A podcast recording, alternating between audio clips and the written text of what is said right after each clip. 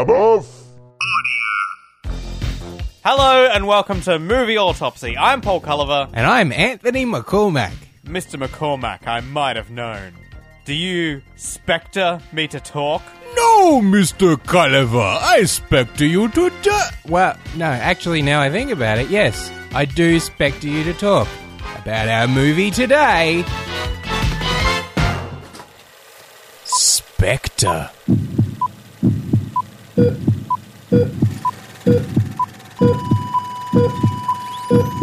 So we're going to do something perhaps a little bit different to our usual episodes, Mm-hmm. uh, where we just generally talk about and jump from you know various places in the film. Today we're going to go through chronologically. As chronologically as we can, as, Yeah. as chronologically as possible. Uh, it might end up being quite a long episode. yes, Uh, but we want to really just go through everything because there's a lot in this film. there is so it is jam packed. This film, Uh, so we got to start from the start. yes. I mean, what is? How do you start a Bond film, Paul? Well, I guess we've had the cold open, so then it would be. If I risk it all, Would I risk it all? How do I risk, risk it all? How do I risk, let's risk, Risk it some all? I have to risk, Risk it, it all, because the risk is all. Oh. now this is is this the twenty fourth Bond movie ever? Is it? There's there's Not Bond including 20 unofficials. not including unofficials or you know just movies that you and I have made just for YouTube. uh, Daniel Craig. Now now Casino Ro- Casino Royale comes out, Paul, Yeah. and everyone goes nuts for it. Yeah. And this is I, I, maybe I'm rewriting history here, but I feel like if if James Bond movies happen, a lot of, a lot of the time it's guys who go, "Oh, I'm excited for that," Yeah. and it's the lady folk, and I don't mean to stereotype, but they're more discerning, and they're like, "Maybe I'll see it, probably I won't." Casino Royale comes out, and the lady folks' ears sort of pop up a I bit. don't. I won't want to. I don't know about any of this. Yeah. I'm, this is all you. I'm sorry. I'm this gonna have to is- leave you out on that limb. Okay, all right. but I feel like this is a Bond and Daniel Craig, and there's that whole story about, you know, he's doing interviews now, and people are like, What do you think of Bond, Daniel Craig? And he's like, Oh, have you got an hour? And I'll complain to you about he's a pig.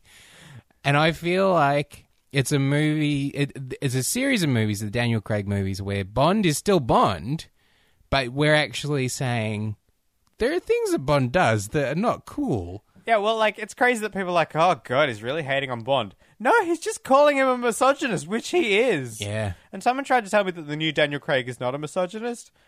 I think he's still he's still a womanizer. Uh, it's interesting in this movie that they address the fact that all the women he sleeps with dies.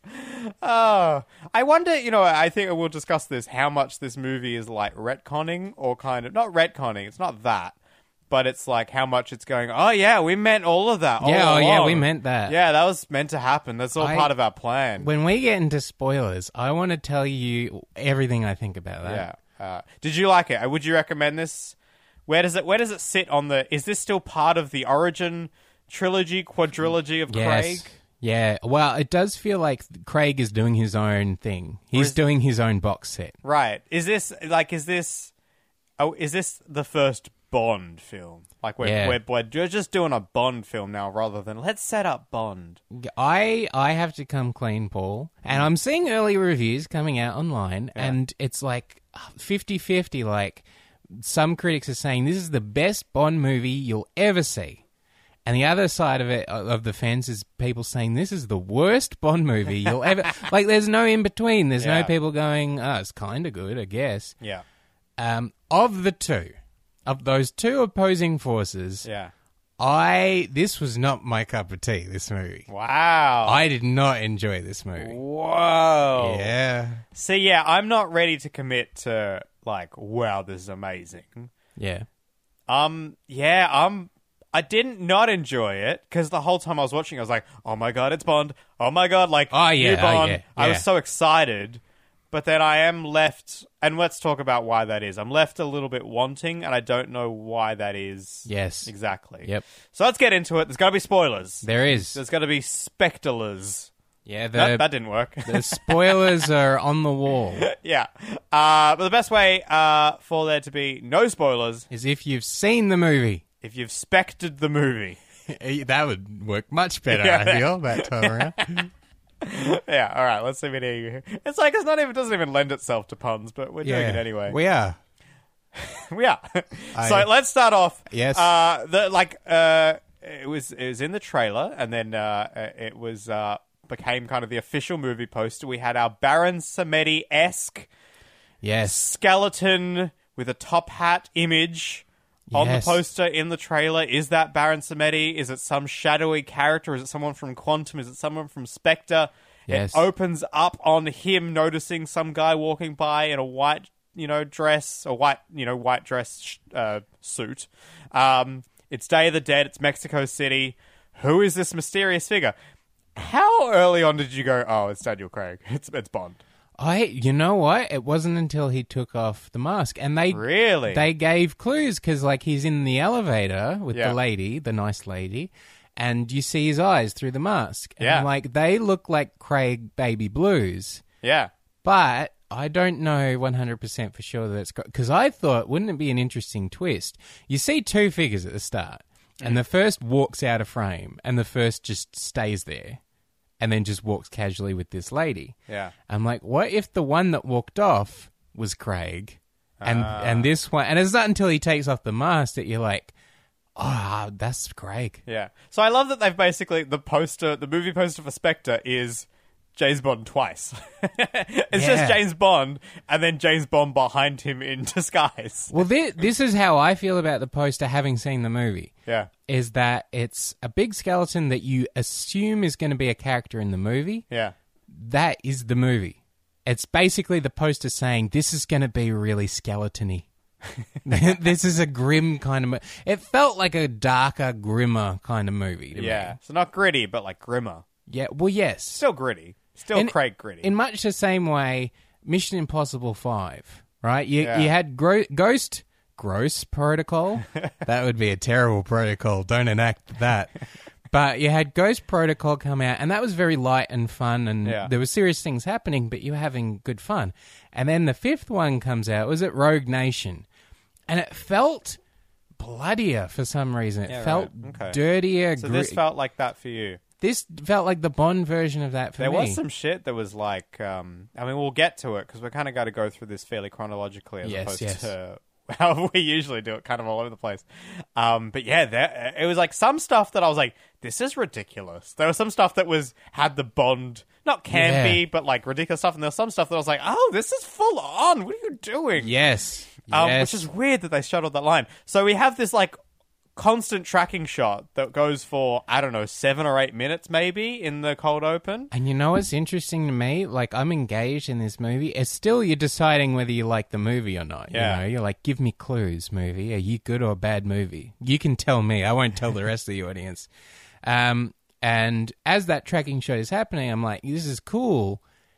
Will this is this rewatch value here? Like, if I'm rewatching the movie, is this the point where I'm like, oh yeah, fast forward this shot because it's real long and nothing happens? You know what I mean? I um, you know, I uh, my brother uh, George came along to see it with us, and uh, he was saying like he's like, I think my favorite scene in the film was the first one, and I was like, oh, I think you're right. Like I Yeah. think that's, I think it's also because it's so exciting because you don't know what's happening. Yes. which is kind of part of it. And oh look, I'll say when I saw the Daniel Craig the the blonde hair from behind, I was like, oh, that's like. That's, that's that's Craig Blonde. So it wasn't the eyes, it wasn't the baby blues, Oh, it yeah. was the Craig Blonde from behind. I was like, I think that's James Bond. Yeah. And then he was getting all like lucky with a woman. I'm like, well, it's probably James Bond. It's like the second there's woman going on, you're like, Yeah. who does women but James Yeah. Bond? But like, such a great Uh, I really like the aesthetic of that whole first scene, uh, like the and just the like, uh, hey, where you going? I'll be back in a minute. Just like, and it, it, cuts- the camera shoots back to him, and he's already gotten out of the clothes, Yeah, and he's yeah. got the fucking grenade launch. Well, it's not a grenade launch; it's a gun, isn't it? Yeah. But he must have blown something up in the building. That's unclear what the hell he did. Whether the bomb that he blew up was the bomb that was meant for the stadium potentially. oh, that I d- makes sense. I don't like that's what I was because it thinking was about a later. big explosion. Like, it was took very out a big. bl- I think they actually said like a city block or whatever. yeah.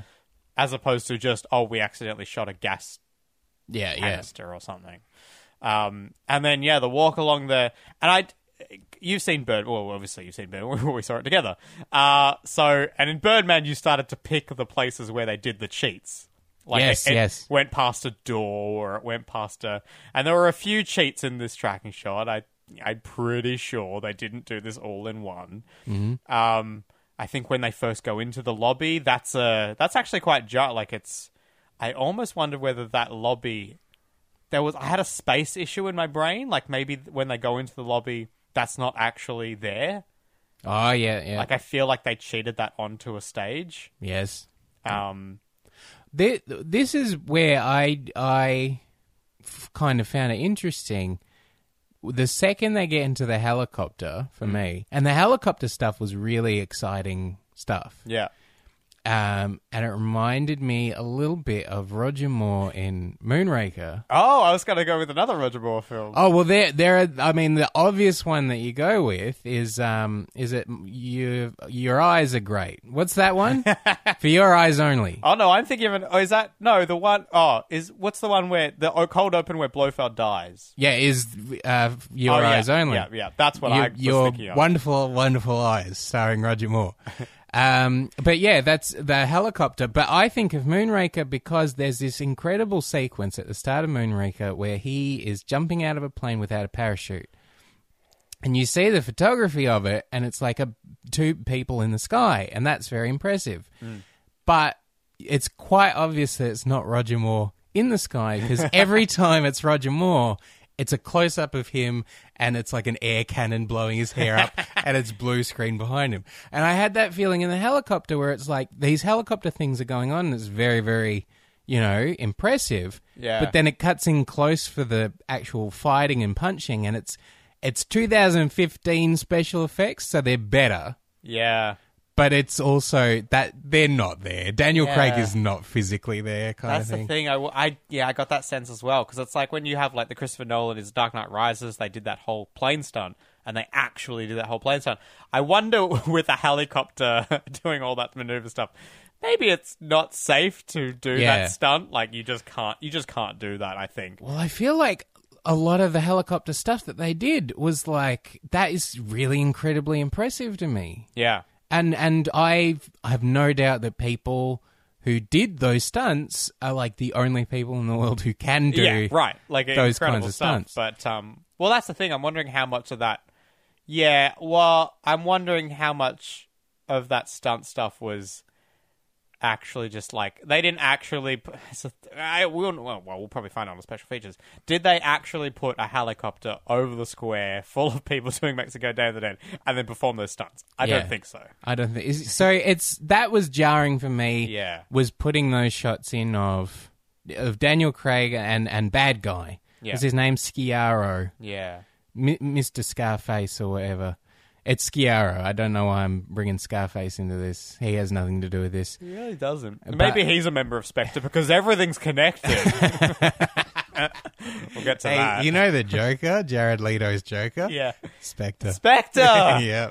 Oh, I can tell from this ring. We'll get to that. Oh my Why God. it it seems to me that this is the only ring because you don't see other people in the meeting wearing the ring. I'm jumping ahead. You don't Yeah. see other people in the meeting wearing the ring, and then later when they assess the ring, every bad guy ever has worn just this specific ring. Get it? I don't get it, but eh, but anyway. So going back, there, there's the start. he gets the ring, and then there's the title sequence. I was really excited in the title sequence that they brought the old characters into it. That you see Yeah.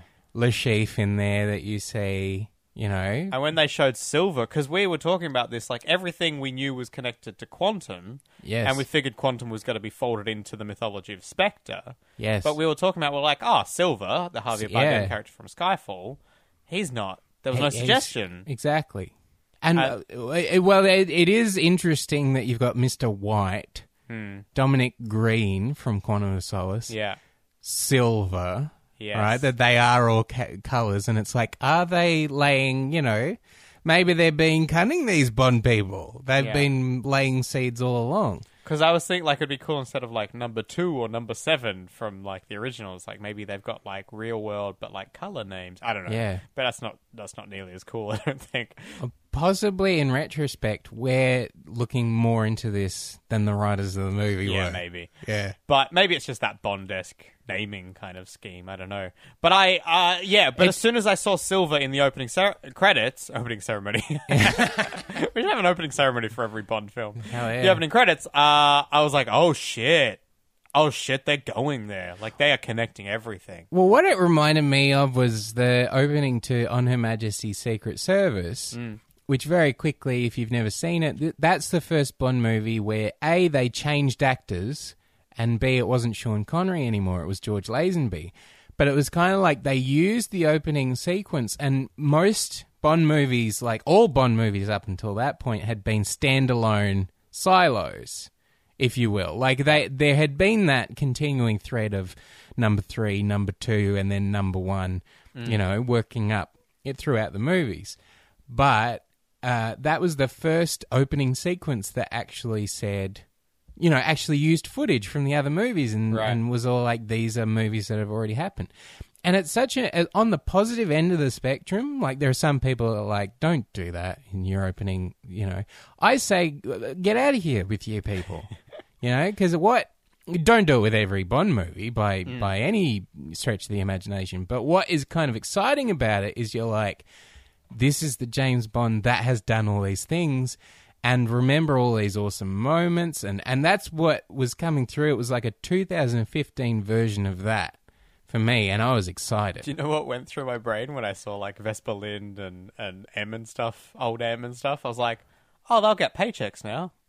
yeah I thought the exact same I was thing like, I was like, oh, Eva Green. Don't know what she's up to, but I guess she'll get a royalty for that. That's nice. I thought that with uh, Dame Judy Dench I'm like isn't it terrible they've killed her and she can't get any bond paychecks anymore and then she's in the opening title sequence I'm like yeah you go Dame and with the Judy." video, so she would have got. yeah, you she, know, surely, yeah. She, would've was got a part. She would have got a hefty fee for that. Now, now, this is another thing I want to bring up because M gives the old M, J- Dame Judy Dench M, Yeah. gives Bond the mission. Yeah. Like you assume he's gone on his, he's doing his Bond thing again. He's going rogue. Yeah. Uh, it's actually a mission that M has left over for him. But in the court, we've now seen the end of the movie, right? Yeah. We now know what happens. Why? Why? why? You're right. Yeah, good point. why would she leave that in a video for him? Why not? Why is that not business as per usual for MI6? Why would he not discuss that mission with the new him? Why? There are so many whys. so in theory, she, I mean, you don't know when she taped that video. as well as like it's a little bit Dumbledore in the sense of Dumbledore never sits down and says to Harry Potter, "This is what you need to know, ABC." Yeah. And because that's in a world of magic, you think to yourself, does Dumbledore know the future? Like, is there something going on where he's like, I'm going to give you just the, you know, like the Matrix Oracle, I'm going to give you just the amount of information you need to do everything in the right proper sequence and become the person that you need to be? I'm not sure that Dame Judy Dench's M is that much of a wizard. That she's like, I want you to kill this guy, go to his funeral, that's all the information that she gives him, and he's all like, "Yep, no worries, sorted, got it for you." It is a bit bizarre because his job was to kill Mr. White. That's what we think we can tell. So, le- I mean, apart from going chronologically, we kind of need to piece things together from other parts. So, from the. Well, okay, let's go chronological. So, we're, Yeah. now we're. Okay, we're, we've got lots of octopuses, lots of flames. The opening sequence for me seemed a little bit jarring because, like, the flames and the octopus didn't seem to go together. It, it, For me, yeah. And uh, there it was, was, lots cool, of. but it was uh, I don't know. I'm glad we agree on that. Yeah, That was not a and and in in the Skyfall opening, for example, you see uh, is it Javier Bardem? Mm. Um, you see Daniel Craig pop up. You see Javier Bardem pop up. Like a lot of the time in the old traditional, you know, introduction, you know, montages, it's very surrealistic and abstract, and it's silhouettes of lovely ladies. Um, and, and guns and things like that going on is very rarely people. And now this was like the most persony yeah. kind of intro of this was like here are people here is a face here's another face Yeah. just faces in a, everywhere I think he was he was in it a lot in the Quantum of Solace one as well. But yeah, anyway, probably Yeah. not. Yeah, it was it was interesting in that it foreshadowed some stuff and it, it was it looked cool, but I did I wasn't like oh this is like a new iconic.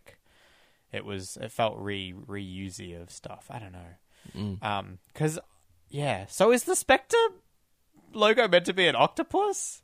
I figured figured it was like a spider or something, but I guess it's an octopus. i think it was meant to be an octopus Is that what Octopussy is about? Is it related to that? that is not related That's in different. any way Again. yeah Okay. All right. So then we spend a lot of time in London. To be honest, we set up uh, Denby C. I would, didn't actually. I missed exactly what his. Did he have a title that started with C? it was pretty much that bond said i'm going to call you c as a joke and he's like don't do that and bond's like nah i reckon i'm gonna But then he says C to other people. yeah well that's the thing is that like bond kind of accidentally names him and then the movie just assumes that's his name which is weird to me No, I thought it was based on something like his title was like controller of intelligence, like something like that. But that I Oh, kind okay. of I misheard, and so he kind of. Whereas it should have been D, shouldn't have been like Max Denby, Well, that yeah, that like would make because sense. Mallory is Yeah, is M is M. like it, it- and and doesn't Bond say at one point to Dame Judy Dench, "I thought M was a randomly assigned letter, Yeah. or something like that." I had no idea it stood for, yeah, and then she said, say say but one uh, more. like you do get the sense that anyone that is in that position, whether their name is Mallory or not, is going to be M. No, you can only get that job if you have an M in your name. And apparently in Skyfall, uh, they do actually reveal it's like Olivia something. There's a screenshot of when she gets Oh, the, when he okay, gets yep. the personal effects. Yeah, Um, oh, do you reckon? Oh no, no, no. Sorry, I was going to say, do you reckon the video was contained in the bulldog or something at the end of Skyfall? But it's not. It's he explains that it's separate to that. yes. Um, Oh yeah, there are no plot holes in this movie, Paul. Don't worry about plot holes. There's none at all. But I Well, I- that's the thing. Just a mysterious guy turns up. Go kill Scaro. Sc- Sciaro, yeah.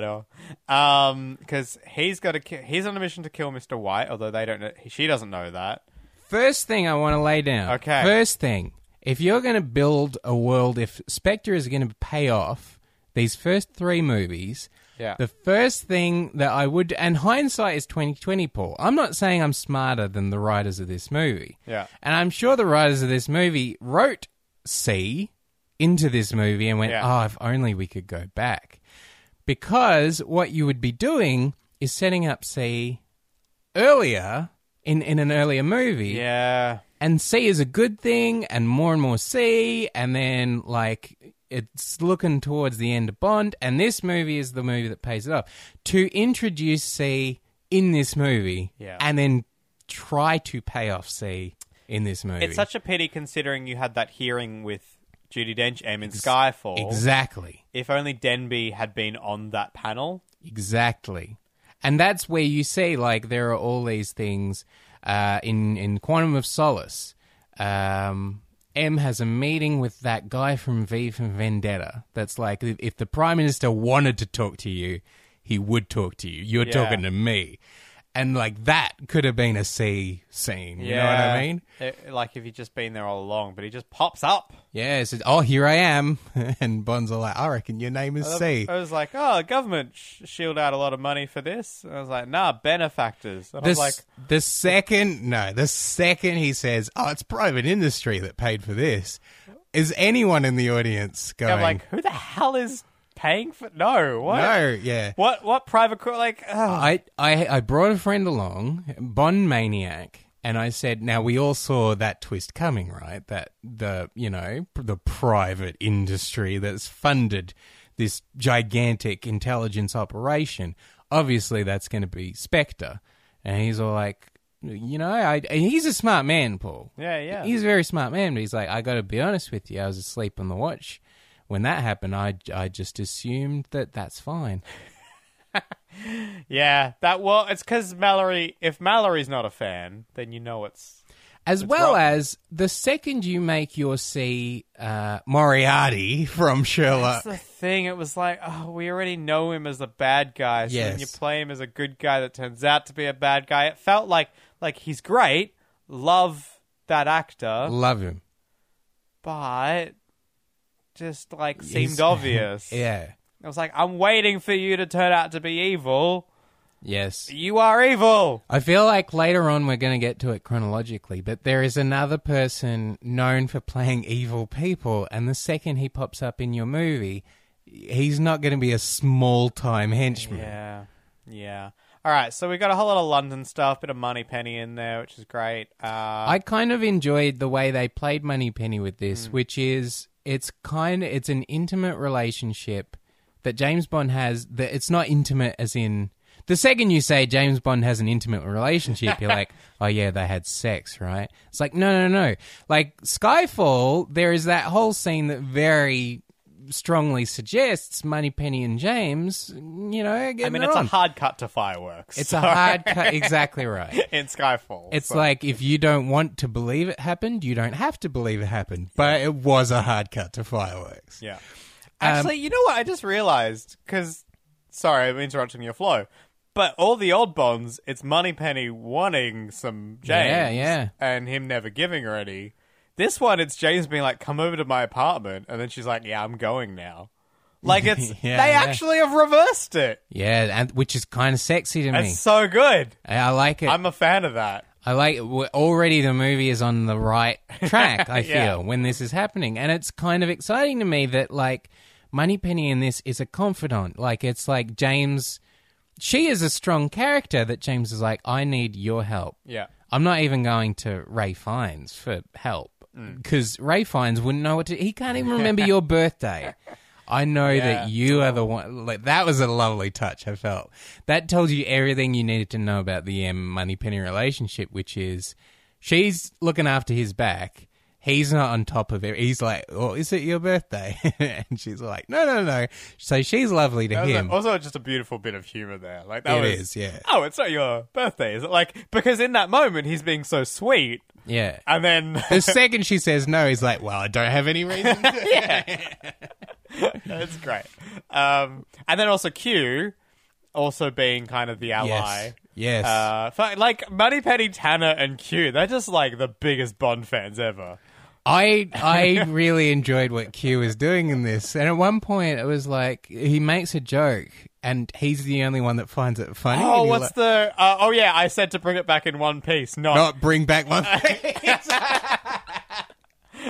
And then Ben Wishaw just gets to be like, yeah. Uh, let's have a little. That would have been fun to film. Oh, you know what I love is that because you've had the Desmond Llewellyn Q, you Yeah. know, going back, which is like 007, I don't like you. Like, he's the one person in all these movies that's like, and uh, there's a story going back that the first scene that Desmond Llewellyn did in Goldfinger, he's like, oh, you know, I'm so glad that you're here, 007, the director. Uh, Guy Hamilton is like, no, no, no, you don't like this guy. Like, he brings your stuff back and it's all busted. You hate this guy. And so it's like an adversarial relationship all the time with Desmond Llewellyn. So you get this new Q come in, Ben Whishaw, and you're like, is this going to be, is he just going to replay Q's greatest hits? Or is he taking it in a different direction? And I really like that it's like the infantile stages of this relationship with 007, and it's like, he doesn't know yet. like he's all like, "Oh, y- I don't know if you know this 007, but the car you brought back, it was destroyed." it's like this. He doesn't know that this is going to be a pattern. which is beautiful to me. Oh, that's a really fun way of looking at it. It's just like, oh, oh you've got so much to learn, Q. Yeah. I mean, that moment in Skyfall when he's first introduced, it's like they have a bit of a repartee, and then the moment when James calls him Q, Yes. is like, that's a really uh, an act of respect for him. He's like, Q, Yeah. uh, which is really nice. So it's like that grudge of respect. And the fact that he's like, uh, great, you can track me.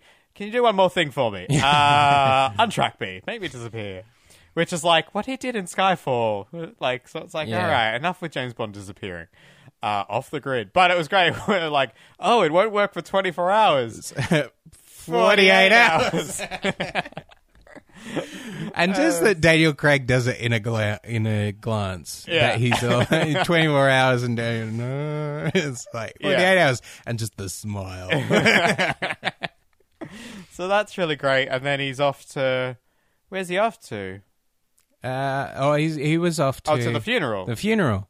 in I Rome. Mm. now I want to put this out there. I, the wave was very funny, where the, the to the henchman. to the to henchman the Monica Bellucci. and they're looking after Monica Bellucci, and he's he's just there. James is just there, and just the stare, and James just gives it all away.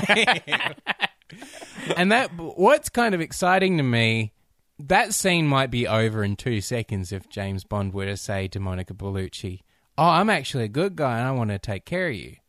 But that there's something kind of threatening in what he's saying. It's like your life expectancy is probably very low. And she's like, oh, you know, it, it happens again later on in the movie where uh, Madeline, Dr. Madeline Swan says to him, well, What do you do? And he's all like, I kill people. Hi, Dr. Madeline. like, at no point is he reassure these ladies, oh, no, it's okay, I'm on, you know. I think he does with Dr. Madeline Swan. Like, after about 30 minutes of, like, well, you know, it's a very dangerous profession that you're in, doctor, and I am a person that kills people. And it's like, you know, you skip ahead 30 minutes. Oh, don't worry, I'm here to help you out. yeah.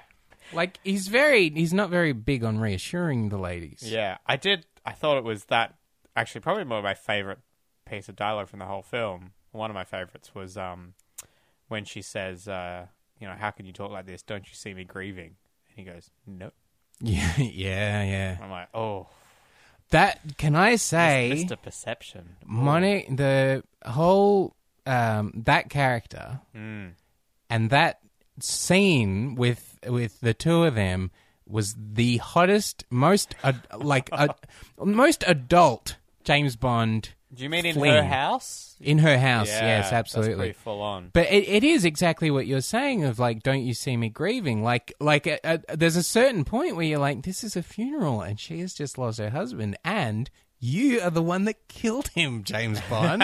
like, there are so many issues with this, but the the script sort of like, you know, identifies them, acknowledges them, plays them off in a really interesting way. There's Yeah. a really interesting tension going there, and this scene, the scene when they're in her house. And they're about, they're about, I don't know if you know this, Paul. They are probably about to do it. they are probably about to get on. Yeah. And it felt really sexy to me. I love that they like have sex and there's just two dead henchmen outside. Like, yeah, I mean, when you put it that way, that's probably kind of gross. but it's like, if James Bond is going to do that kind of thing anyway, which he does. Yeah, he You know, does and, do and that. what was really sexy to me is all the elements of that scene are not a traditional James Bond movie. Number one, this is like a kind of this is a woman that has been in an abusive relationship. And we're not shown that, we're not told that, it's inferred. It's like you are not grieving kind of thing. Number 2, she's convinced she's about to die. yeah. We know, well, we suspect anyway, because James Bond does have a habit of not looking after ladies all too well. but we know that as long as James is there, she's probably safe. Yeah. She doesn't know that, but we, we kind of sort of know that.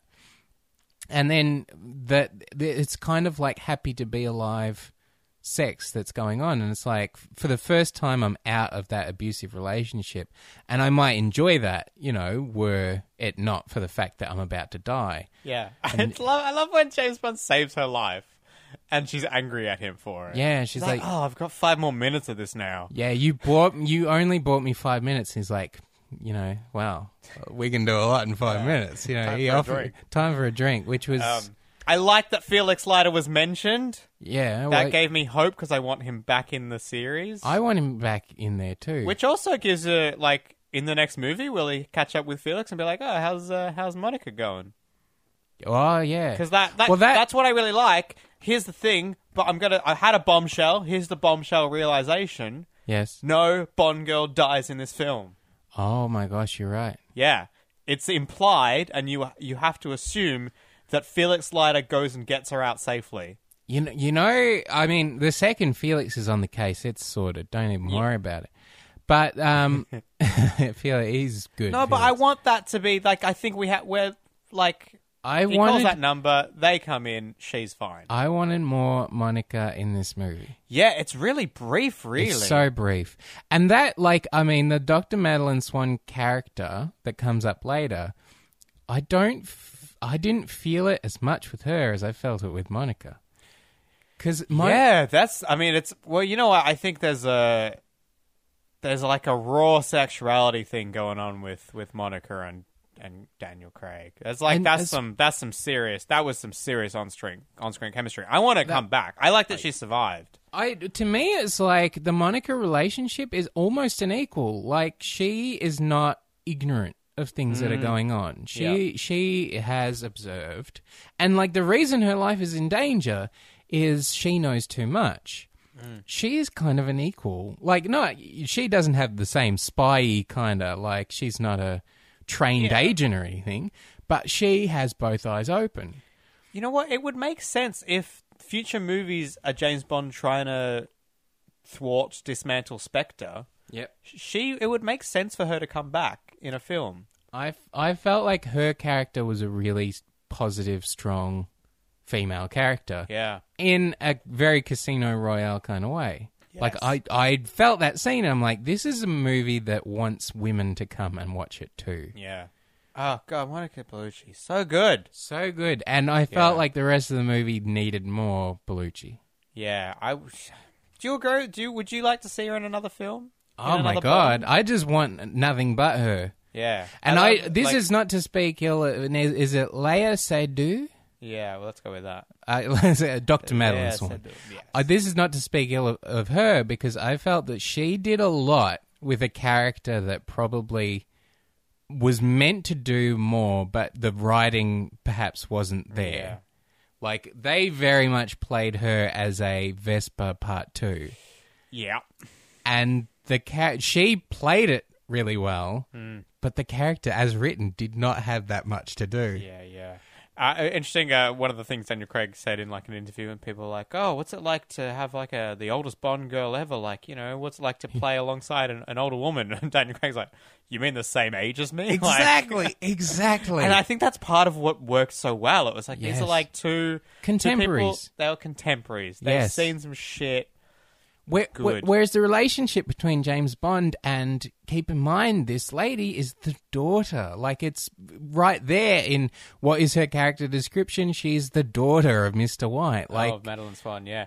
Oh, oh! uh, Before I forget, uh, we learn if it hadn't already been established, Daniel Craig's age, the James Bond age. oh, Uh, oh man, I've forgotten it now. No, wait. I think it is uh, the certificate of adoption. I think it is, oh, I see. and I believe it says eighty-three, and he's twelve years old. Therefore, he was this James Bond was born in nineteen seventy-one, making him forty-four at the time of Spectre. oh, isn't it kind of exciting? I saw that, and I was like, "Ma- mental, me- no- mental note, mental note, mental note.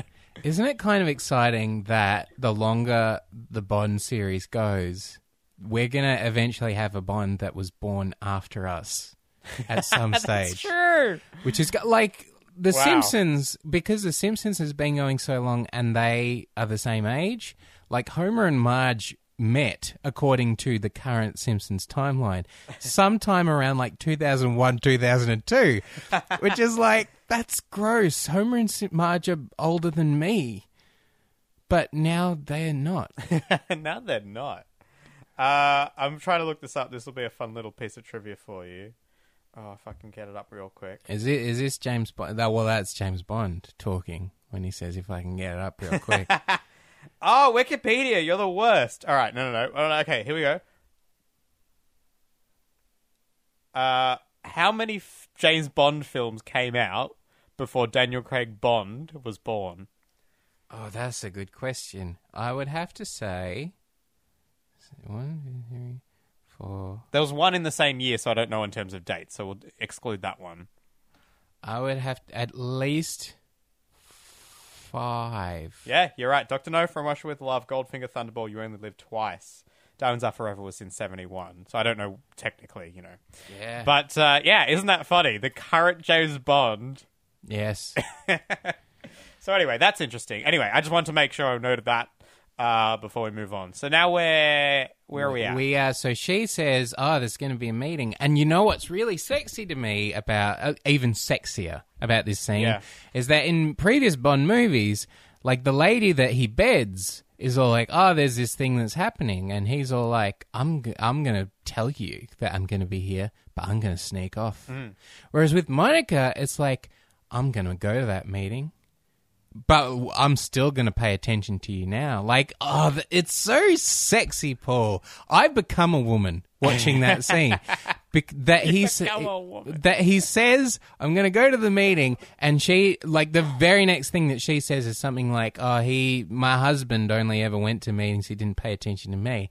And Bond's all like, "I can't." Is it actually that he says the man was a fool. it was such like you know disdain in his voice and just passion and just love for this woman who has survived in this Yeah. moment. Yeah. It's so ro- like compare it later on into the movie with a with a a similar scene about two people who are happy to be alive.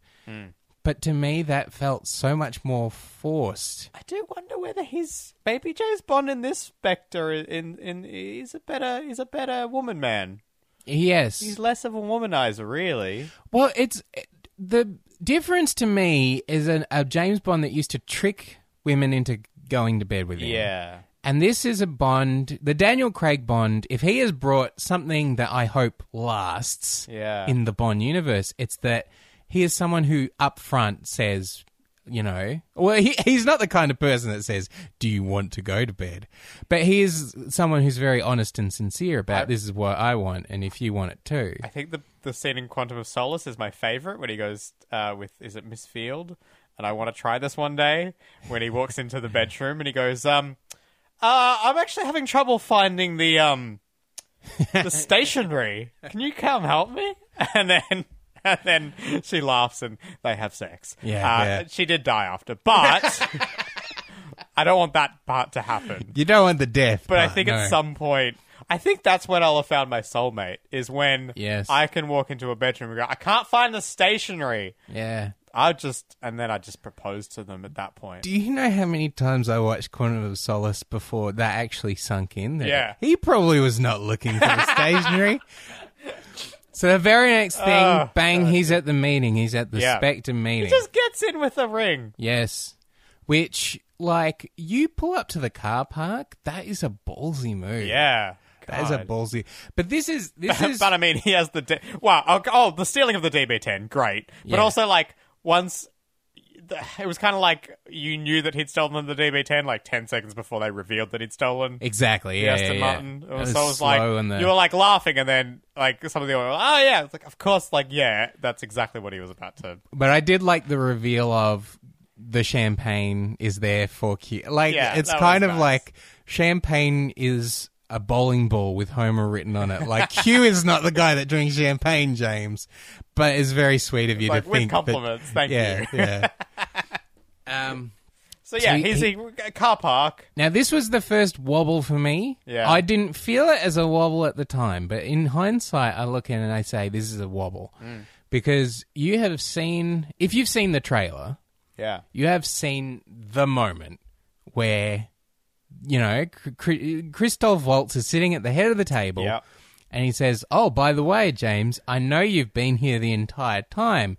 And he looks straight at James. yeah, So you know when that scene starts, that's what's going to happen. yeah. And you're like, "I'm kind of excited to see what happens after that." Right? So then you s okay. you sit through the whole scene, and then that happens, and that's that's the end of the scene. That whole scene was really weird for me. The thing that I enjoyed, Yeah. it was weird. You kind of felt like you were supposed to get more out of that scene than what the Yeah. scene gave you. Like you were like, holy shit, this is a Spectre meeting. We haven't seen this on film for 40 years or something. Yeah, Yeah, maybe about 40 years, maybe just yeah, And well, then I'd say the- 40 years. And then and then it, it was just like oh, oh, well, actually no, what I did love because they they were doing all the briefs and that's just like in Thunderball. Yes. So this is our there's a few different moments that are basically lifted directly from past Bond films.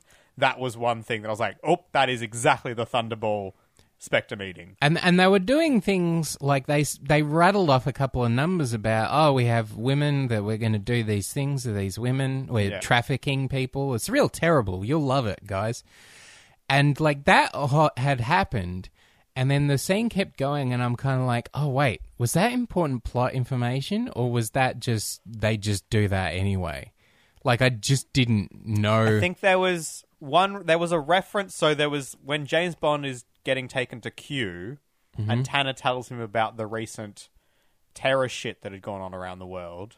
yes That is then repeated in the Spectre meeting. right So there is that, but I think there is also some extraneous information Well, I that I do- think is just building that Spectre Yeah. is big.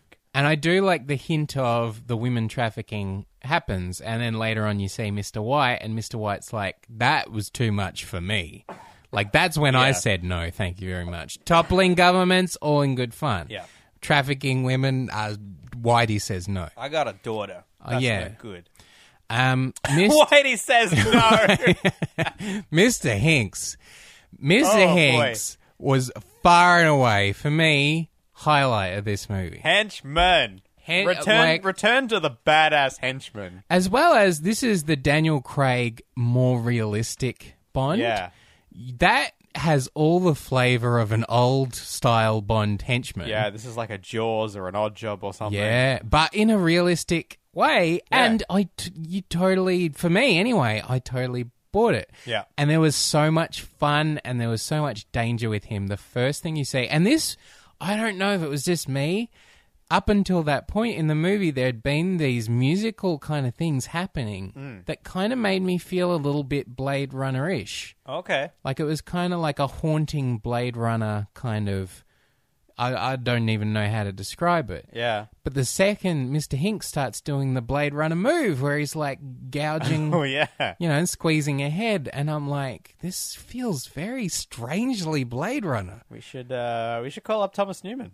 Find out. Yeah, I wonder if Is he doing a few I wonder if it was intentional or if it was me Yeah, yeah. being an idiot. Did Mr. Hinks have like silver painted nails or something like that? I th- I think there was something there. Like I, I I've been reading reviews, and I Yeah. think at least one review said this is a henchman who is armed with dot dot dot, and it's like all these things like double barrel pistol. Yeah, that was cool. That was very cool. And then it actually mentioned nails, and I'm like, oh, it sounds like that was a thing. yeah, as he walked in, I feel like I remember it was it was, there wasn't a lot of focus given to it, but it was just like just looked like there was some glinting silver nails or Something something was going on Which there, I yeah. felt was maybe like a little bit of a Jaws kind of Yeah. reference, homage kind of thing. What what I really love about it is that everyone that's sitting at the table looks so corporate, and Yeah. it looks like you could blow them over with a stiff bree- breeze, and that it's like, would anyone like to challenge this man? And what is the difference between a meeting of the UN, a meeting of you know what I mean, an, a meeting in M's office, and a meeting a Spectre meeting? Here's the difference. Mr. Hinks crushes a man's head, and everyone says, you know, no one says good job, Oh, good show, good show. but no one says, oh, that's bad taste, Mr. Hinks. like he sits, so at, he weird. sits at the table, and you know what I would have liked is if because there have been three, is it three Daniel Craig movies? So you- Casino, yeah. Um, I would have loved if everyone was like that thin corporate type, except for three big burly wrestler men who like as Bond is killing off these bad guys. Yeah. more and more big burly men sitting This is at like the table. John Cena, Dwayne the Rock Johnson, Exactly. like, uh, Yeah, I. That's what I was confused about. I was like, "What is your voting process? Yeah. like what does Spectre's Constitution say about this? Like, what, what is due process? As well Get as your corporate governance in place. I don't like. Is this the correct procedure? as well as what is the thing that you know the head of the table, Mr. Blofeld, if you will, what is it that he does or has done or or i- is Yeah, that engenders this kind of blind respect? Like there's a little bit yeah, There's a little bit of a feeling in this Dark Knight Rises at the start where, like, Bane is in the plane and one of his loyal Bane henchmen is, is about to hop out with the rest of them and he's like, No, brother! no! Uh, they will expect one of us in the wreckage. And he's the kind of guy that can say that to one of his henchmen and the henchmen say, oh, Okay, no worries. And then later in the movie, you get that sense about it's very sort of explicit. That's the kind of guy that Blofeld is. yeah. This this kind of religious, like fervent Yes. following. But that's never kind of. It's almost like here's the symptom, but we're never going to show you the cause. Well, c- can we get to? Can we? Well, can we? This is the thing because Yeah. it, it, it- to talk about that involves talking about who Blofeld is. Yes. Should we do that now? okay. Franz Oberhauser's son. So Franz Oberhauser, always established, he- he's in the books, never had has been in the films before. Mm-hmm. J- uh, James's caretaker, kind Which, of yeah, like yeah. guardian.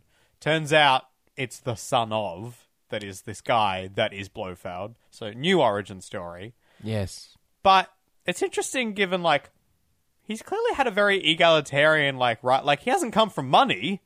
I just like thinking about this. Like usually, you know, like British society, a lot of people that are high and successful, high, they're high, they're high, high society, uh, first, you know, upper class, all that sort of thing. It's very class They- oriented. class oriented, yeah. they come from money. Whereas, look, credit to Oberhauser, credit Yeah. to Blofeld.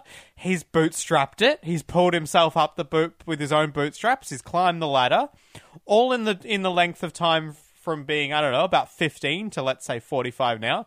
In thirty years, he's made a he's made a meal for himself. He has. And I think that credit credit to Blofeld. Mm-hmm. You know this this wasn't given to him. He's built an empire. Yep. He's done very well for himself, and I think just c- due credit should be given. I s- y- yes. I I felt like there was some something about his character that didn't ring true. Yeah. Where- everything I just said. Well, well, no, like I I enjoy that kind of a character cuz that intrigues you. You say what has his journey been? He, like, Like- he's like started off as angry. Also, why isn't he Scottish? Surely he's meant to be Scottish. He well, yes, that's a very good question. But it's co- well, Oberhauser. Is that a Oh, I guess Austrian so, kind of yeah. Um but it it does he st- strikes you as the kind of like boy, if Mm. you will, that Spectre would not be kind to. And now he is the guy who runs Spectre and people will do anything for him. And it's like something has gone down between Yeah. then and now. But you never get any hint whatsoever of what that could be. But the, there's the co- this is the conundrum of the character for me is Yeah. that everything with James Bond is so personal Mm. right? Because like there's the cuckoo story, which was that written specifically for Christoph Waltz, Oh, what was I forget what the cuckoo story now was? which is if a cuckoo hatches in another bird's nest, Oh, right, right, right. Yeah. it will push the other baby birds out of the nest, and like you, I kind of like that. There's that. You know, he he is the kind of character that takes it in that way. Yeah. But if it is so personal for him, he has the resources to go after James Bond. Yeah, it's weird that like he waited until James Bond was a double O, Yes. like not when he was an what was he a naval commander back in the day? Yeah. Before that, so like what he And and then James Bond keeps getting closer and closer to him. And okay, I get that he's the kind of character that's like I enjoy so much you being so close to me and never knowing that I'm there. But as well to kind of retcon that everything that happened to have happened. I am the architect of yeah. all your pain. Yeah, and it's like are you though? or are you just saying that you are? Because you know, Yeah, yeah. It's like Si- uh, Mr. Silver. Was he really? Yeah, he seemed was pretty he? Yeah. independent, to be honest. that that again. I'm jumping ahead. I just want to say in the MI6 at the end, and he's James Bond is running down, and there are cells either side, and in one cell is a picture of Lashif. Yeah, And I'm like, oh, this is what they're doing. They're going to have all the villains in the cells. Yeah. And then he looks in another cell and it's Vespa. yeah. And I'm like, oh, this is what they're doing. They're doing all the characters from uh, Casino Royale. and then another cell is Dame Judy Dench's M. And I'm Yeah. like, hang on. Who the hell is, like, Did you why notice is he as well putting... they they didn't have Dominic Green in there? Yes. Like I think it was Green in the opening sequence, but then they kind of pushed that to the side a little bit. They're like, ah, Yeah. they're economists, or whatever. like, like, yeah, I was connected, but whatever. Which is interesting because to me, this movie felt. I really enjoyed Quantum of Solace. Yeah. And one thing about Quantum of Solace that I felt was a virtue was that it got in, got out quick, did its business, you know, out of here. yeah, It's, it's, I think it's the shortest Bond movie. it is. Yeah, this is the longest Bond movie. is. And to me, this feels like Quantum of Solace, but with lots of bloat. This is Yeah, like okay. if Quantum of Solace was a chubby mother. You know? Wow. So okay, so Spectre, and then uh, I think this what you're I- kind of getting at earlier, yep. which was we're like so excited for that moment when he Yeah. recognizes him, and then the next thing that happens is he just gets away. He just gets away. And credit to the movie, I really enjoyed the chase between Yeah. him and Mr. Hinks. What I like is the danger of we have just seen Mr. Hinks crushing a man's head. And in your head, intellectually, is the thing that's happened. You know, Y- you say to yourself, this is a Bond henchman.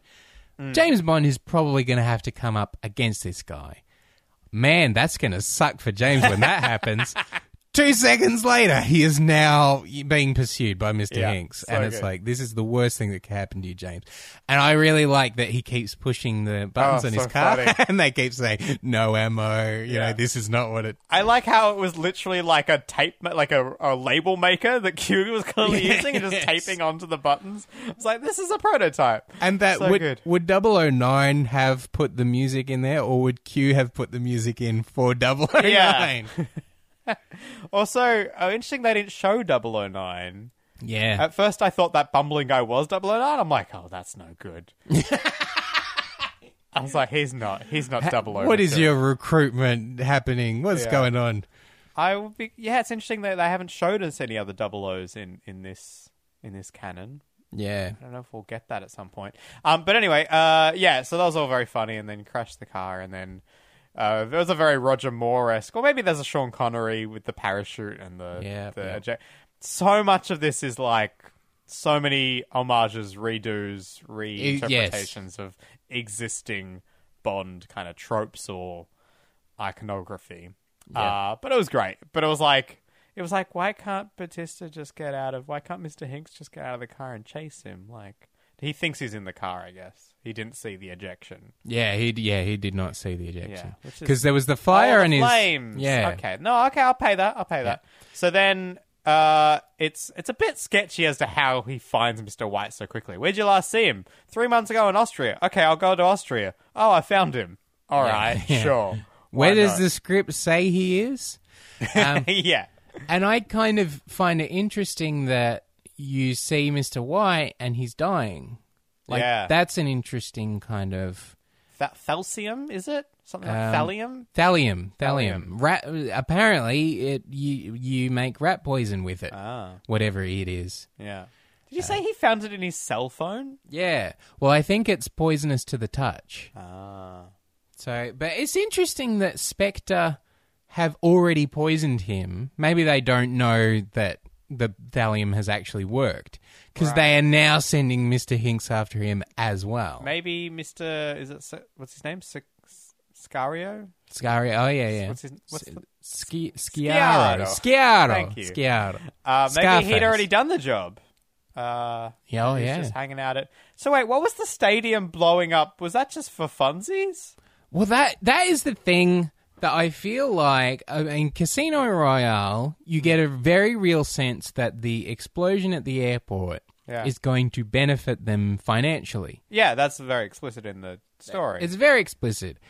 At no other point, like you get the sense that Quantum are doing money things. Like we're gonna, you know, if we They take got a money lot of tentacles and a lot of pie. Exactly. If we take money from here and we put it over there and we make this deal that's terrible for people but great for us. Yeah.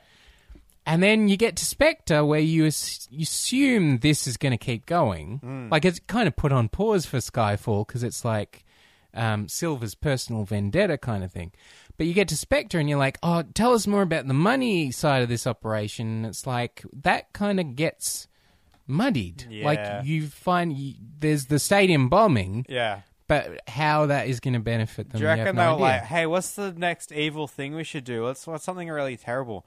Well, I was watching a movie the other day. It's called Dark Knight Rises, and there's this really cool scene Oh. No, where Bane blows up a stadium. They're like, Oh. "What's that?" You know what? Doesn't matter. Great idea. Let's do it. they will expect one of you in the wreckage. Yeah, I should get silver on the on the case. Blow up a stadium. A boop. um, okay, so oh my god, this is this is going very long, but we kind of Yes. expected that too. There's a lot going on. We really need. to- Well, I do feel like this at the at, is the part of the movie where the movie is still a movie. yeah. It rapidly deteriorates. what I feel. what I do like that it's it's a lot of um, it's like he's on a trail. He's on an invest, investigative investigative trail. Yes. which I like. He's on he's on a mission. He's not on a proper mission, but he's on a let's follow the trail and Yes. find out.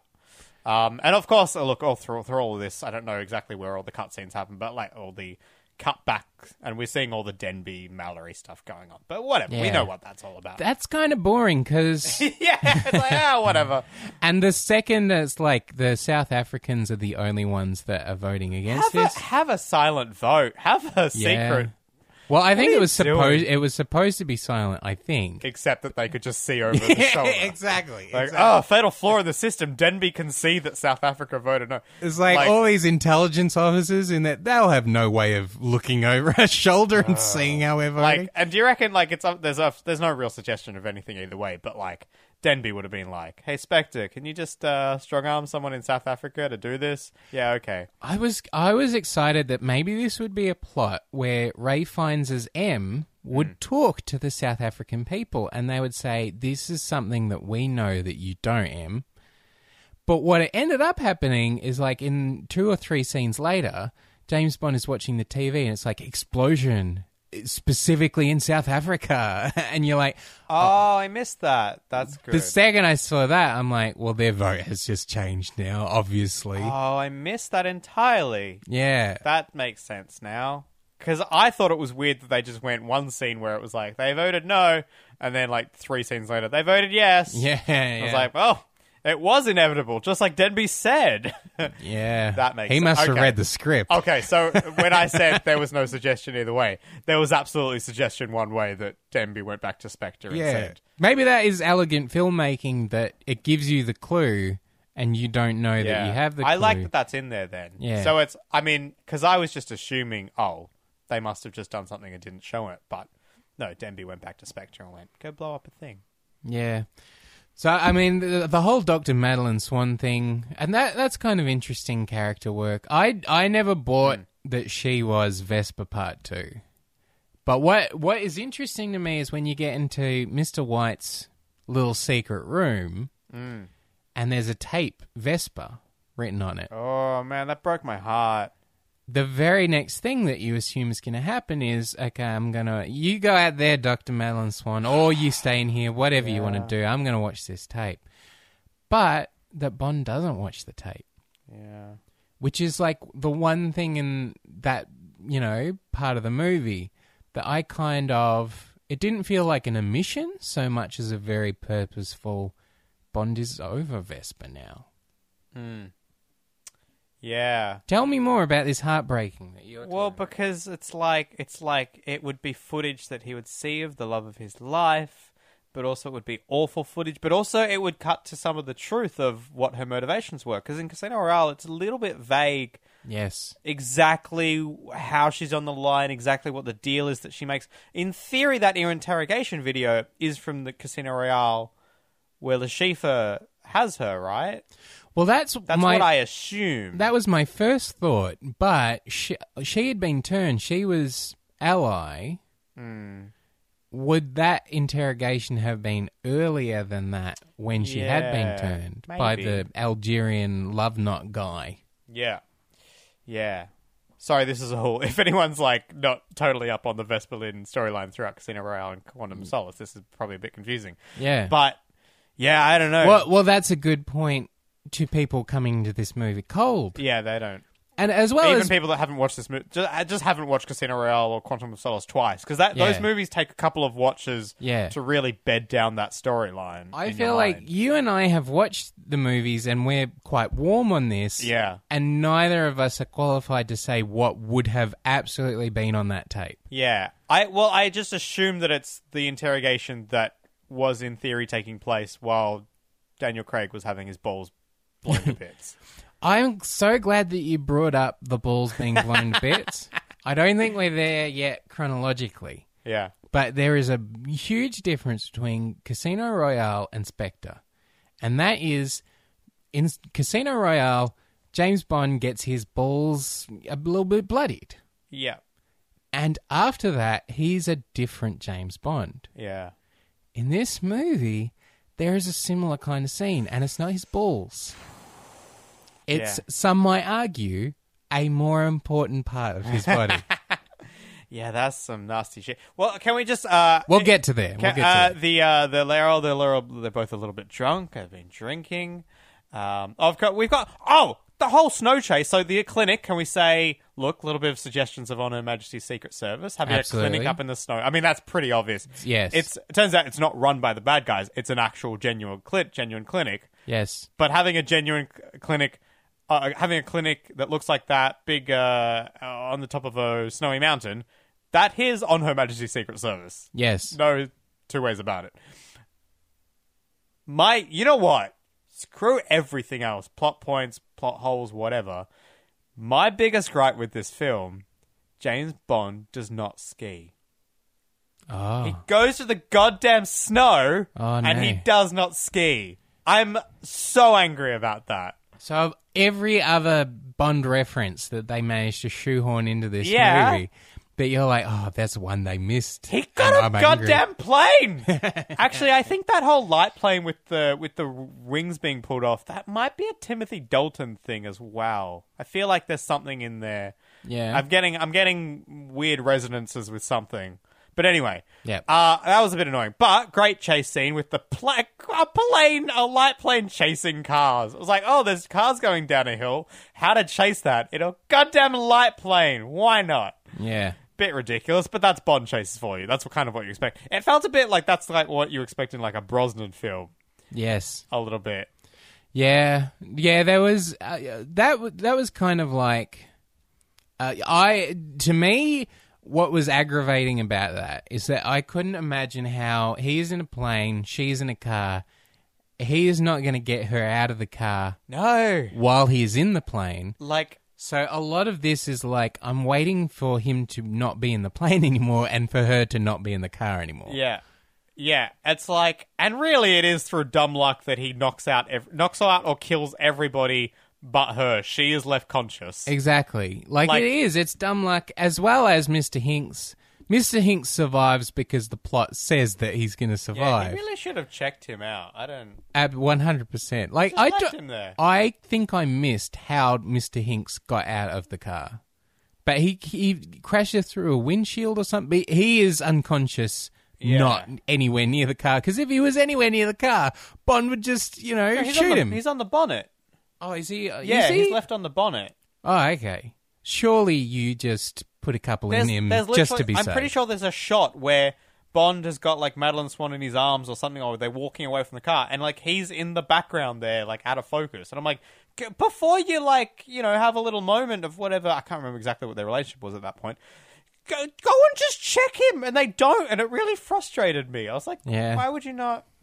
Um, so Q, I liked Q doing his little chase. Oh there. yeah, of course. I, it was weird to me that he anal- analyzes the ring and there's DNA in the ring. And then like, it, I I mean, I don't think DNA works the way that Hollywood movies Yeah, thinks I don't- DNA works. and then like the oh, also like what's with the graphics department at MI6? The fact that like it just automatically creates the image of the ring, and then it's like, oh, stylistically, it'd be really cool if lines go through all these octopus tentacles up to the link between all of them. Like, how Yeah. smart is this graphical interface AI that's just like automatically figuring out the coolest possible way to deliver this information to you? Q, can you just scan this ring into your laptop? Oh, yes, uh, 007. Oh, how interesting. It's made of the very material that explains the entire plot of this movie. Like, given in Skyfall, look, there is a bit of creative graphical interface stuff going on, but also there's a lot of just like code, just like hacking out like But that- that's- hexadecimal algorithm stuff. Absolutely, 100%. But also, that's his, like, desktop. That's Yeah. his landline. That's his him at home. You know? This is his on-the-run little tiny Yeah, laptop insane. guy. Absolutely insane. Any, anyway, so uh, can we skip ahead to the train? Uh, Because can we? Yes. because So we've essentially gone- so we do that. The American, which I did not understand for the longest time, the, what the- he was saying. yeah, I, was like- Oh, it sounded like the American, like, the, American. And yeah, then someone was like, I think maybe it was Q, was like, well, narrow it down a bit if you're Yeah. trying to find an American. yeah, yeah. Uh, I like the rat, the mouse, and James Bond being like, "Who do you work for?" That was that was a much needed moment of comedy. Yeah, I that felt. was which it almost like it was almost like you know actually also this film I think James Bond probably talks in this film more than any other at least Daniel Craig Bond. yeah, There were moments when I'm like he's still talking. yes. He what what is he doing? The the train scene for me was Yeah. so exciting because this is a Bond, as established in Casino Royale, the parkour villain Yeah. jumps over a wall, Bond smashes through it. Yes. And it's clear w- w- as he's smashing through it, like he's shaking his head. He's like, yeah, he is not, you know, unaffected by the smashing through the wall. Yeah. But he is that kind of character that's like, this is going to take a toll on me, but it's going to get me there quicker. Yeah. And to put him on the train up against Mr. Hinks, Yeah. and that was the first time in any Bond movie ever that I thought, geez, Bond is not going to survive this one. Can I say just before that happens, Yep. uh, Bond and and uh, Swan are having a little tete-a-tete, Yes. and I'm like, that's Vesperlin too. Uh, very, yeah. Like their first tete-a-tete was on a train. I had that reaction after that had happened that I looked back in hindsight and I'm like, oh, they were doing Vesperlin too. Yeah, they Yeah. were. Yes. I think very purposefully in a way. Where it's kind of like she's all like, why don't you stop? And he, uh, uh, uh, stop to think. And he's like, maybe I should stop, dot, dot, dot, to think. And it was very like, you don't assume Bond would ever stop doing the Bond thing because uh, these Bond movies keep on happening. And it was kind of interesting that they flirted with that. I felt like I wanted to see it done well, but at least that they did it. You know Yeah. what I mean? Yeah. So then we have uh yeah, bit of a fight with with Hinks, which is great. That was an incredible Just fight. nice, just brawler, just great brawler Because through I, the train. I always think of the Orient Express on, in From Russia with Love. Hmm. What I didn't realize is this seems to happen every third or fourth James Bond movie. You've got the fight with uh, Teehee, uh, Live and Let Die. Yeah. You've got the fight with Jaws. That happens on a train Yeah. as well. Uh, and there's an there's a fourth one I think. well, there's a Golden Eye train thing as well. That's on a train. Is, is there? Yeah. There's there's definitely a plane in gold. Oh, Golden Eye. Yeah, that's Golden true. Eye, there's yeah. the armored bullet train. Yeah. Yeah. So yeah, it does seem to keep coming up like a hand to hand Yeah. combat. Um, but this was the first one where it was like Bond is not, and that was again sexy to me. oh, you know, just going back a little bit earlier as well, what was goddamn sexy is James Bond trying to mansplain, almost mansplain how to use a gun. And then when she disarmed it and like Yes. And I was like, that was sexy as hell. I'm like, holy shit. She's like, She's not like I don't know how to use guns. She said It's like, I, don't hate guns. Exactly, exactly. Or do- I don't. What did she say? I don't like guns. I don't like guns. Uh, and then she's like, oh man. And then she's he's like, I don't need to teach you anything. And I'm like, oh shit, oh shit, Bun, oh Yeah. shit, Jimmy, you have ma- met your match. And I love, good. I love the setup payoff. The setup of like she tells this story about Mister White is in danger, her father is oh in my danger, God, yes. and she comes in and shoots the guy. And then the very next scene, Bond is not going to survive it, and she comes in and shoots the guy. oh, I thought you were going to talk. So that. Oh, but yeah. Before I forget. Yes, So she tells that story. Skip forward three or four scenes, yep. and Blofeld says, "I've met you before. The first time I met you, you were just a kid. I came to your house." And she says, "I don't remember." Oh, See what I mean? yeah, I do. Yeah, Is that the same story? Did Blofeld come to kill Mr. White when she was a kid, and did she save her father by using a gun? I well, I I had not taken that. I can't imagine Blofeld as presented in the movie, where whether he was a less powerful Blofeld. Hmm. But it's like if Blofeld tries to kill you and it doesn't work out, he's probably going to try a second time. Yeah, but like I just thought because those stories they rhymed in a way, like they Yeah. connect. That it's her as a kid Yes. in her home. Oh, oh, that's I very. thought yeah. that's what it, the suggestion was, which was like totally badass. Which means the implication is that she has faced off against Blofeld and won, that's yeah, that's very. Sexy. which is very cool. But you know what I like about the James Bond fight with Mr. Hinks? Yeah. Number one, Mr. Hinks is just the best. He he is like nothing will stop him until Bond is dead. Yeah, But um and then juggernaut. and he gets shot and then he disappears. You know there is a bullet in him. You know this is real world Daniel Craig Bond. Yeah, But you're still, oh, I don't like that he's disappeared. Where is he? Where is he? He's no. And he lays out Madeline Swan with like one hand. oh man, Like Insane. it's it's terrible violence. he's like he's like Donkey Kong. He's just smashing through barrels. Yes, exactly, exactly. Um, so yeah, so so that happens.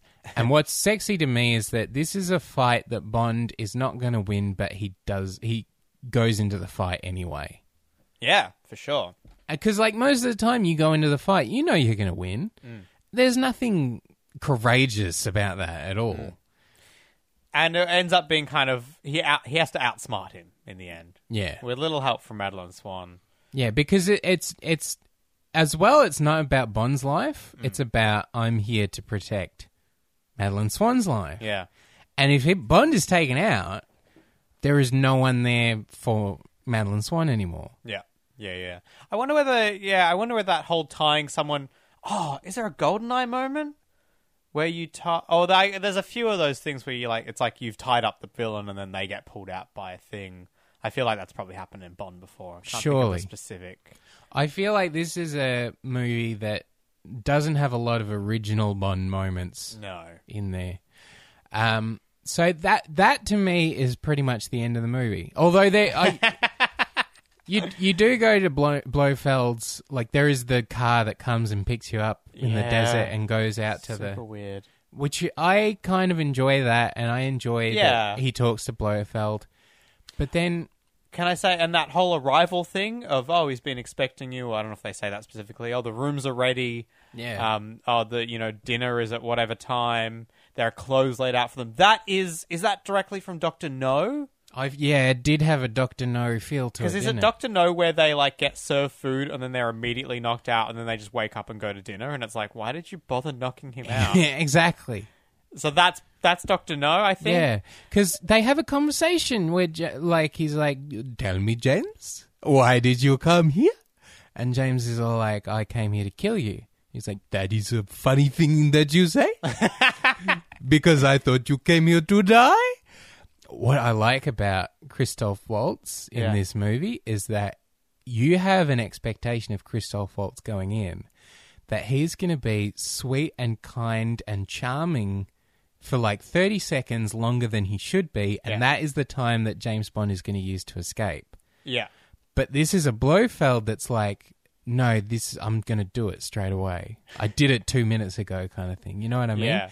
Like he, the, the scene happens with. Uh, can we get to the drilling? Well, just before that, I was also thinking because we were talking about how in Doctor No it's like he gets knocked out, and then in this Inspector he gets offered champagne. He's like, "Mm, maybe later, because I feel like he knows. He's like, I'm not going to drink your goddamn champagne Yeah. until I know what the hell is going on here.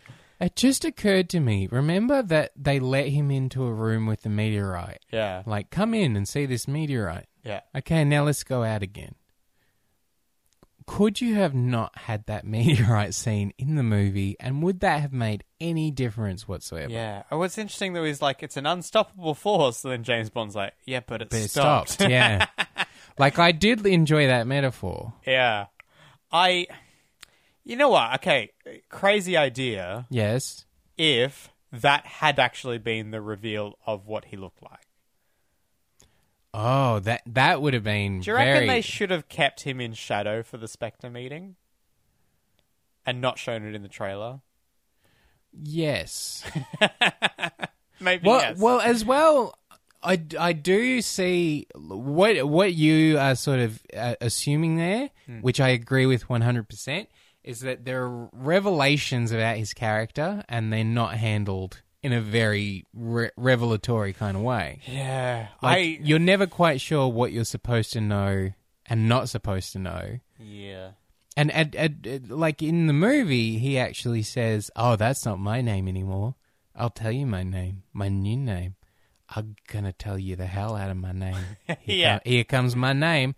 And he says his name, and it's like it felt. There are so many people comparing this Bond movie to Star Trek Into Darkness. Oh, where it's like you knew kind of thing that Yeah. it is Khan.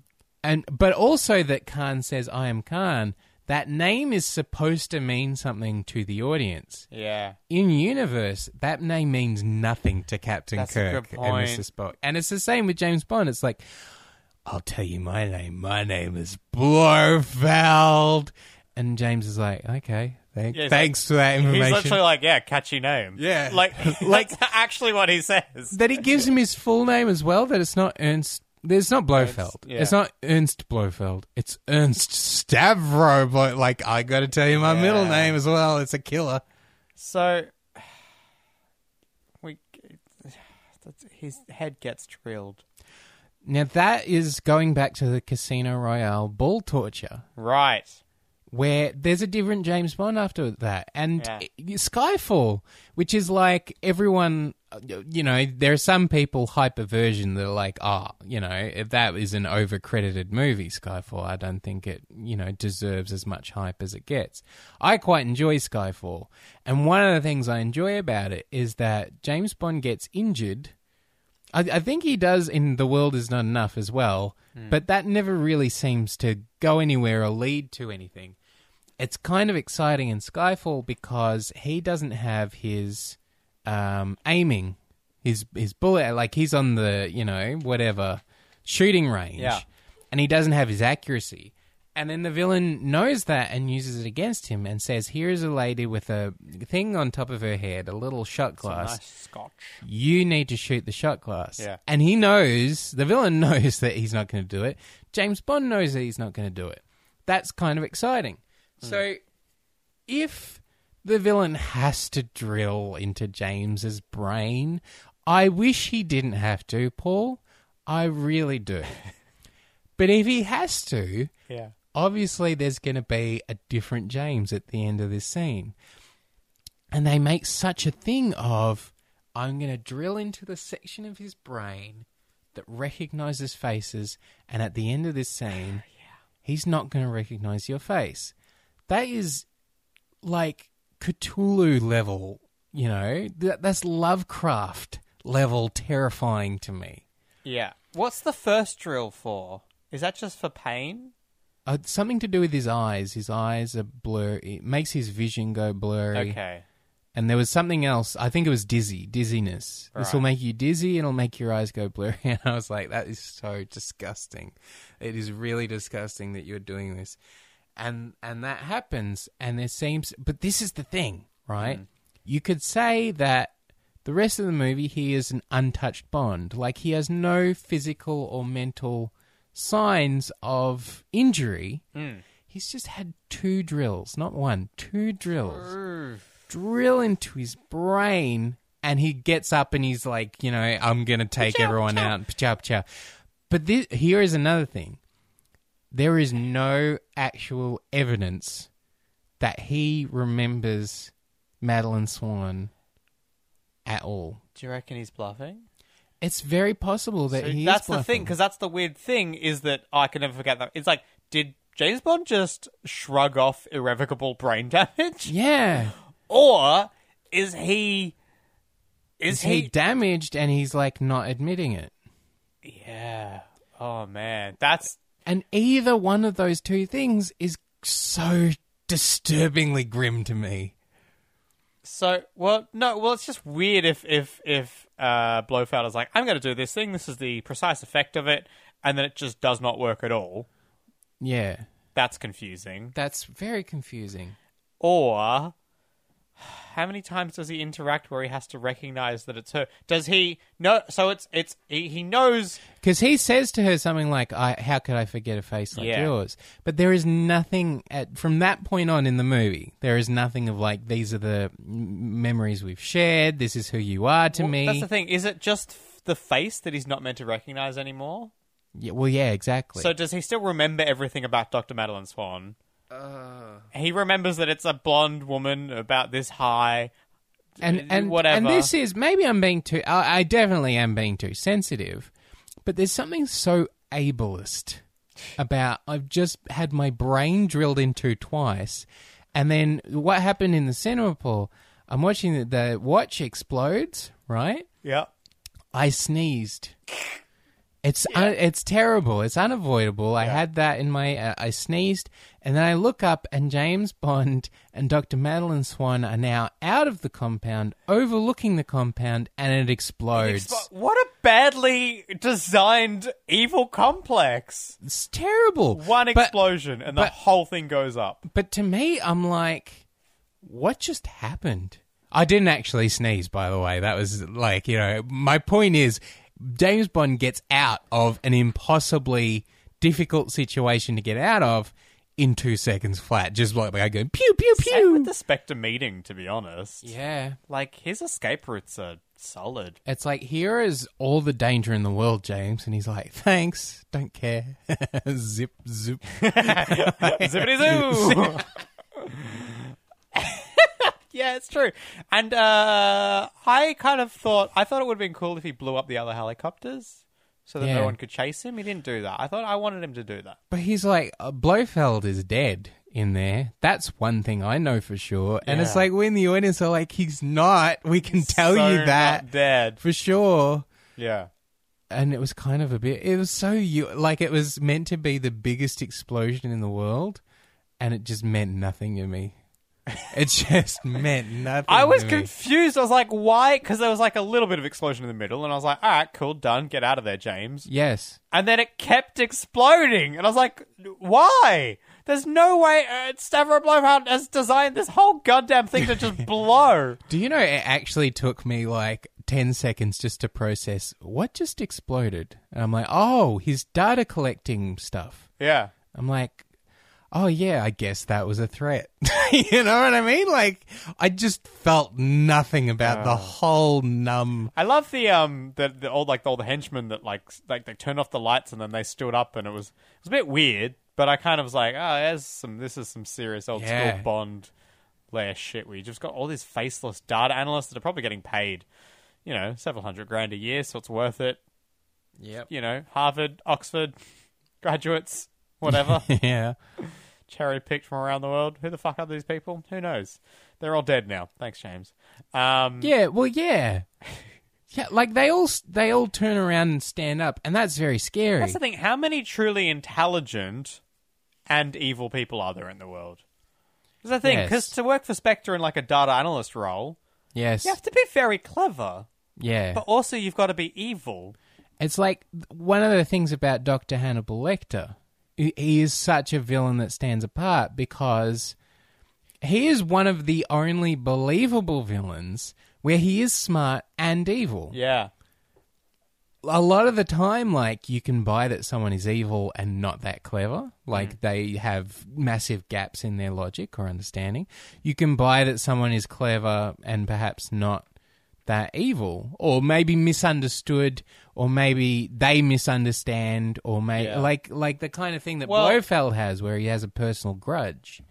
I didn't understand whether Blofeld had a personal grudge against James or just a gen- general evilness, and it felt like the two things were contradictory. It was like, Well, it was pick your battles, Blofeld. Which one do you want to pick? what I got from the script was that Spectre existed and has existed for many years without MI6 knowing shit about it. Mm-hmm. It wasn't until James Bond turned up in Casino Royale. Maybe that's the thing. Maybe he was just not on Oberhauser's, on Blofeld's radar at all. He didn't give a shit what James Bond had done. He was insignificant. Yeah. Until, super coincidence, he shows up. I guess the first time he would have shown up would have been uh, messing with Dominic, not Dominic Green, uh, what's his name? Um, Dimitri at the uh, the hotel in Casino Royale when he wins the Aston Martin Yeah, because that's the first woman that dies. Dimitri's like wife, lover, right. uh, and in theory, if he's taking if he's taking credit for all the women dying, not just the ones he mentions, that's the first one. So what I took that to mean is James turned up at that point. They found out who James was, and from then on, Yeah. Spectre's like, like Blofeld's like, are you serious? you know what I mean? It would have been like looking at. They'd be like, uh, uh, Mr. Blofeld, please uh, have a look at the screen. Something something's happened to Dimitri uh, to his wife, and they looked at it, and uh, Blofeld would have been like, well, there's some, something on the- something on that a little bit. Oh, Yeah, a, you bit, a bit more. I reckon I know that. You know what? prick. It's the darndest thing. oh, you will not believe. Guys, come round. You won't believe this. It is the small world. It is a small world. I cannot believe. I. That's. That's James. That's the guy that made. That's why I'm so angry. He's the guy. Yeah. Let's make his life hell. Do you reckon that's what. That's. Is that what they're saying happened? Pretty- I guess. I guess. It's weird to me. And it's like in Quantum of Solace, there's that scary moment of like, we have men everywhere. And then the man in the room starts shooting at you. And then M, you know, has that line that um, y- you you love this line, and I do too. Yeah. About you know they was it Flor- we ha- we have we have uh, people everywhere. Florists use that line. exactly yeah yeah You don't expect them to actually be in the room. um, and and uh, right from that moment, it's like we need to find out everything we can about this. Yeah. James Bond goes to a meeting with all these people and comes out knowing nothing. There's nothing. he goes into their data collecting service place and comes out knowing nothing. Like his job is intelligence. There's a thing. So here's the three main points when he reports back to. I think it's conversations with Mallory after Mexico City. Mallory's like, "What the hell? You had no authority." He's like.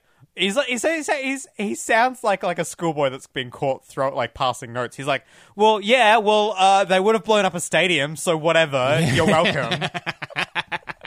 that's that's how that comes across. Yes. then after um oh no i think it's he's talking to moneypenny i think when he's like he's like oh by the way this this and this are connected it's an evil organization all right okay bye and then when he comes back from the data collection center he's like well the recently deceased ernst stavro blofeld is behind everything and they're like oh okay Yeah, thanks for that- taking care of that, I guess. but the, like the data se- uh, center is now blown up. yeah So, is there anything bad about C? I mean, C was Spectre, and that's no good. Just sack him and get someone else to do. but they've this, blown up the center but the thing is still got to go online Well, this is and that's still a threat right. This is how I feel about Yeah. it, though. I am not for data, mandatory data collection. Like I, you know, th- there's a certain level of like make sure people aren't doing the wrong thing, and if people are doing the wrong thing, make sure you know how to find them, and that's fine.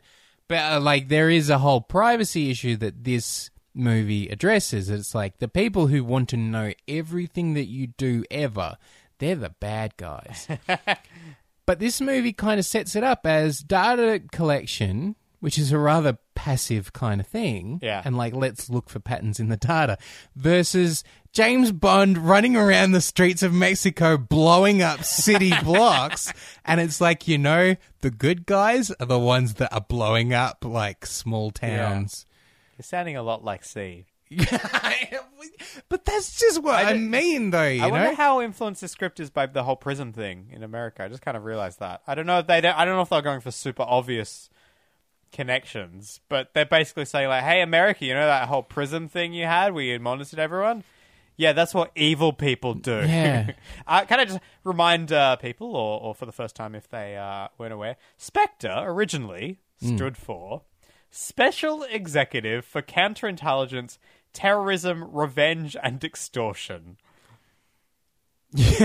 Which is hilarious, but also like patently evil. yes. Like you can't go, oh, revenge. No, that's a pretty that's a pretty bold thing to pursue. Extortion. No, that's that's for the good guys. Like they're an evil organization. Whereas Yeah. with that whole like kind of fervent like faith and everything, and the ideal idealism that this Blofeld brings to it, there's a kind of an element of. Do they know they're the bad guys? yeah. or is it like we're creating a better world through i- like Yeah, unsavory means Yeah. Yeah, g- well, are exactly they, right. are they like new world order and everything will be better because everyone will be happier or new world order because we just want power and we want to be evil There's something so contradictory about, like Blofeld says, would anyone like to challenge? Mr. Hinks comes up, crushes a guy head, sits at the table. I don't feel that Blofeld is a guy physically yeah that can protect himself from head crushing. So why has no one challenged Blofeld? that's a very it's a very tribalistic thing isn't it Yes. it's just whoever is king is whoever hasn't been challenged and killed to death Yeah. by the next strong guy And it's like you could say, oh, Blofeld doesn't get his head crushed because he has a gun in his pocket, and if someone tries to crush his head, he go ah ah ah, and he pull out the gun. Oh, oh, but then, Oh. but then why wouldn't everyone sitting at that table be wearing a gun?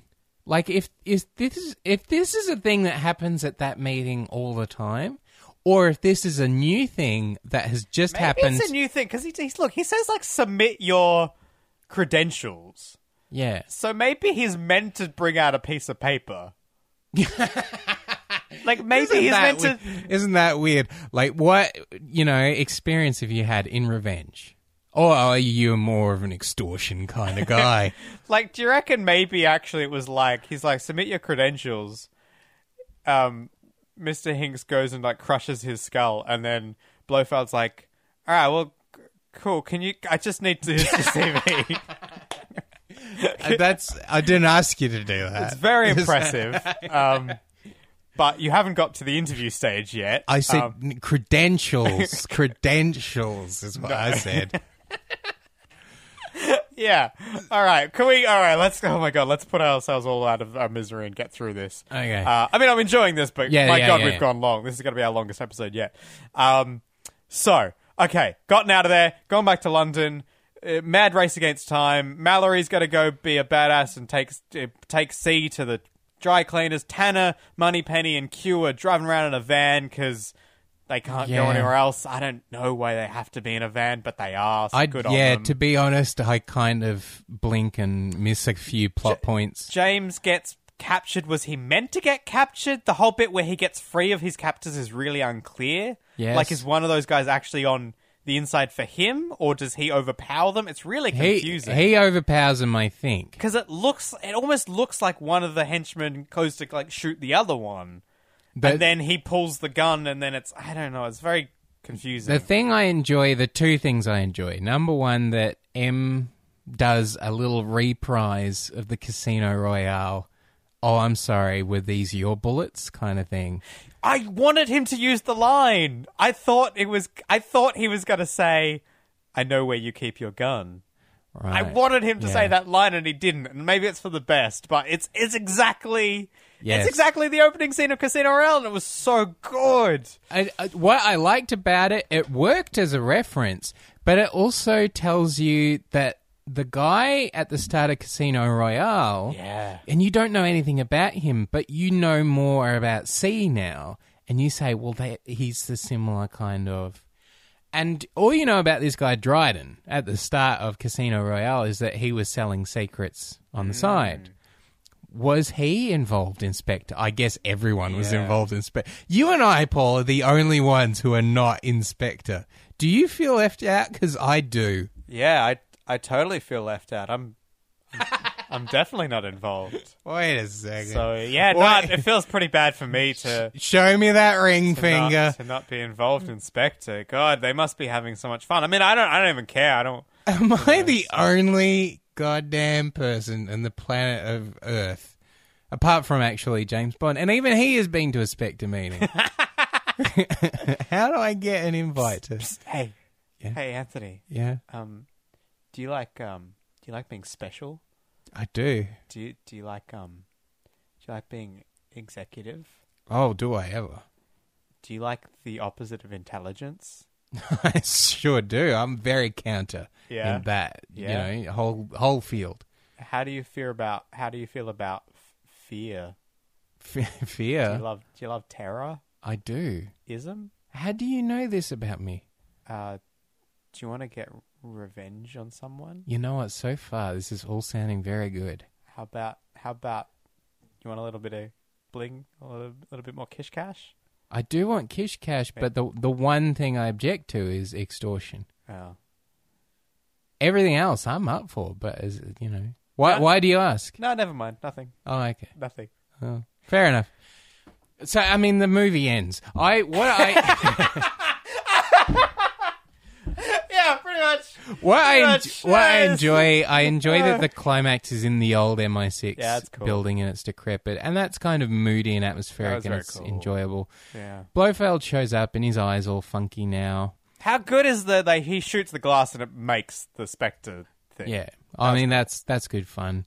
So uh, the, the bridge, him on the bridge, and everything looks a bit hokey. It's good special effects. It's 2015 Yeah. special effects, but it's still special effecty. Can I say? Can I uh, just with the Bond because he has had that scratched eye in in some films and not in others. Yes. But he isn't given a reason for having the scratched eye in any of the films. Like that's not a continuity thing, is it? Well, this is the first time it's been an out and out white eye.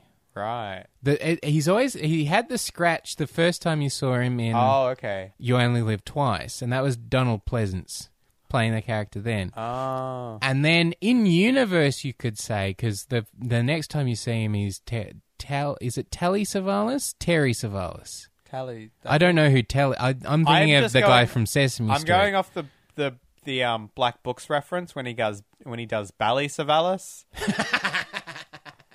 Yeah, yeah. So I'm guessing it's Tally Savalas, Um, which I did not get that reference until just now. Ah, that's great. but um, w- by the time you get to Diamonds Are Forever, where you know they've gone, w- what are the things that make Blofeld Blofeld? Uh, he's an angry man and he's bald. Okay, Charles Gray is now Blofeld. Hello, Mr. Bond. Yeah. he's like, Is that the one that he's in? Um, uh, you only live twice. yes? and it has a different character. Henderson's my and he, name. he dies Yeah. from one stab wound through a paper wall. Absolutely. Yeah. And he actually has a wooden leg, and like James Bond bashes the crap out of the leg. And he's like, just had to make sure you were you. And he's like, I'm glad you got the right leg. And then like Oh, that's right, because he he's like has clones in that movie, isn't it? that, well, that's when he's blown fell, Bl- blown. that's when That's he's blown the porn. That's the porn version. oh, that's the Christoph Waltz version because he's a bit blown up by the end of the Yeah, that's movie. true. He's blownfeld. Um, yeah, so they plastic surgery basically Oh, gets is it- introduced. Gets rid of the scratched eye. yes. Okay. Um, but like by the end, you've introduced Blofeld and you've done nothing with him. Like at the end, he is angry on the bridge Yeah. and he sees Bond and you know human casualty number gazillion walking off into the sunset. Uh, Dr. Madeline Swan, Right. but it's like like already that movie felt so grim to me. And I'm like, if the Yeah. end of this movie is on Her Majesty's Secret Service, which it, I swear to oh, God, my god. the look in Blofeld's eyes. Oh, Yes! Oh as my They're God! walking off. Is he? Oh, I'm gonna on Her Majesty's Secret Service the hell out of that Madeline yeah, I Swan. so thought they were gonna do it.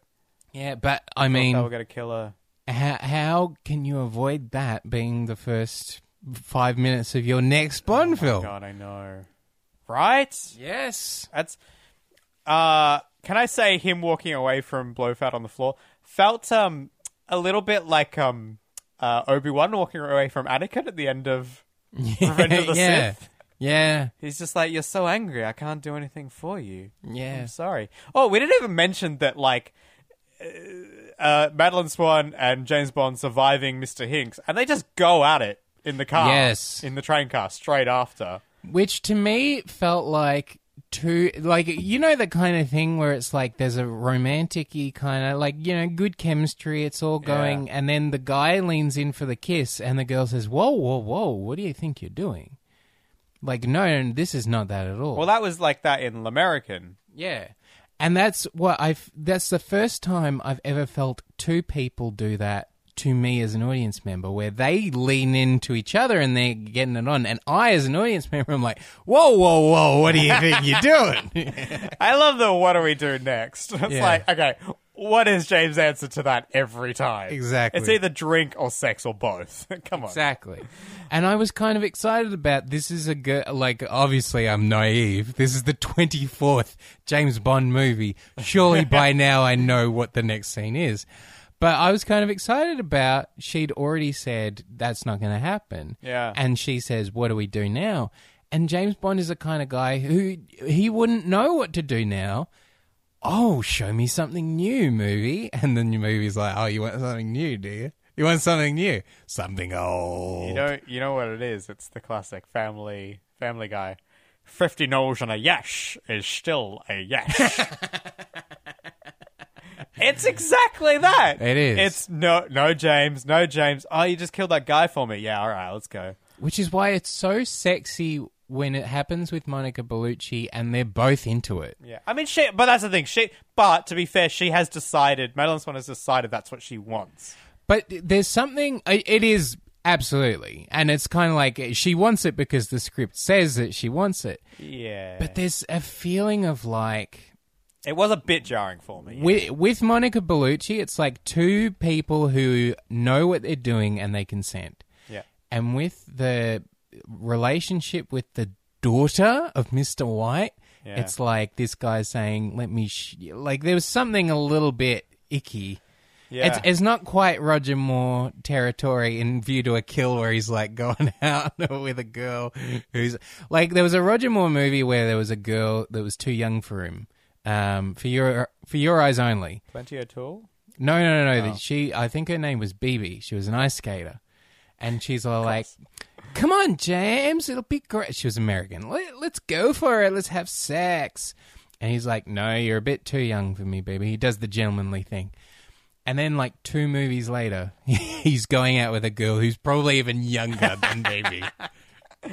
Well, live and let live. Um, yeah, Anyway, yeah. So I Uh, alright. mean, I it started off really strong for me. yeah. this movie, Spectre, and just it got like there was a point in the movie where I actually assessed. I'm like, am I enjoying this anymore? And I'm like, yes, yes, I am. Yeah. And then later on, I asked myself the same question. I'm like, no, no, I'm like not. it got back to like people like, oh, this is the first like Bond film, like proper Bond.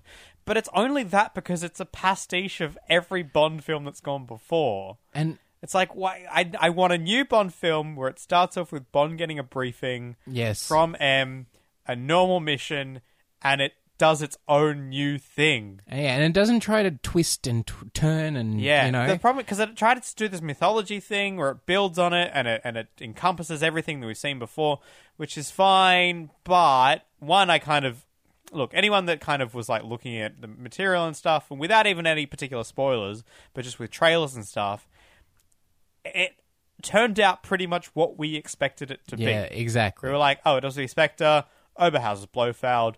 Probably all this thing is connected. Oh, quick note Quantum, my theory, if they have to explain it away, Quantum is like the financial arm of Spectre. yeah, yeah, that I, I'll buy that. Maybe. Like 'cause Like, because pretty much everything that Quantum was dealt with earlier was kind of money flow related. Yeah, money. And you could argue everyone in the opera at Quantum of Solace was like, they were all the money men, maybe? I was more excited about the opera scene in Quantum than I was by any of the Spectre scenes in the movie Spectre. Yeah, that's kind of true. That was, yeah. I I, I- I want to offer this. It's a very strong opinion. It's a very controversial opinion. And who knows? Like three weeks from now, I might listen to myself saying this and say, "Oh, Anthony, I wouldn't have said that." Yep. I'm not sure I'd put that on public record. Die Another Day, Pierce Brosnan movie, the most ridiculous of the Oh, Pierce shit, what are you Brosnan about movies, to do? right? Oh, no. If you said to me, "You can watch Die Another Day again Oh, my God. or Spectre again," Wow. You know why I would say Die Another Day? Because you know going into that movie, it's meant to be ridiculous. Wow. like, Yeah. I buy a guy with exploded diamonds embedded in his face more than I buy, like, the Blofeld, that his perfect scarred eye, like, Yeah. and nothing else in his body is Doesn't make touched. sense why that was his injury. it doesn't. It was like, it was like, oh, it's the eye, but why that? What But- happened? It's. I find like I wish that ridiculous. they'd had like one short, like half a second shot of Yeah. something flying into his face. Well, yeah, well, yeah, yeah, and that's what they have in Die Another Day. Can I sell you Die Another Day, Paul? No, no.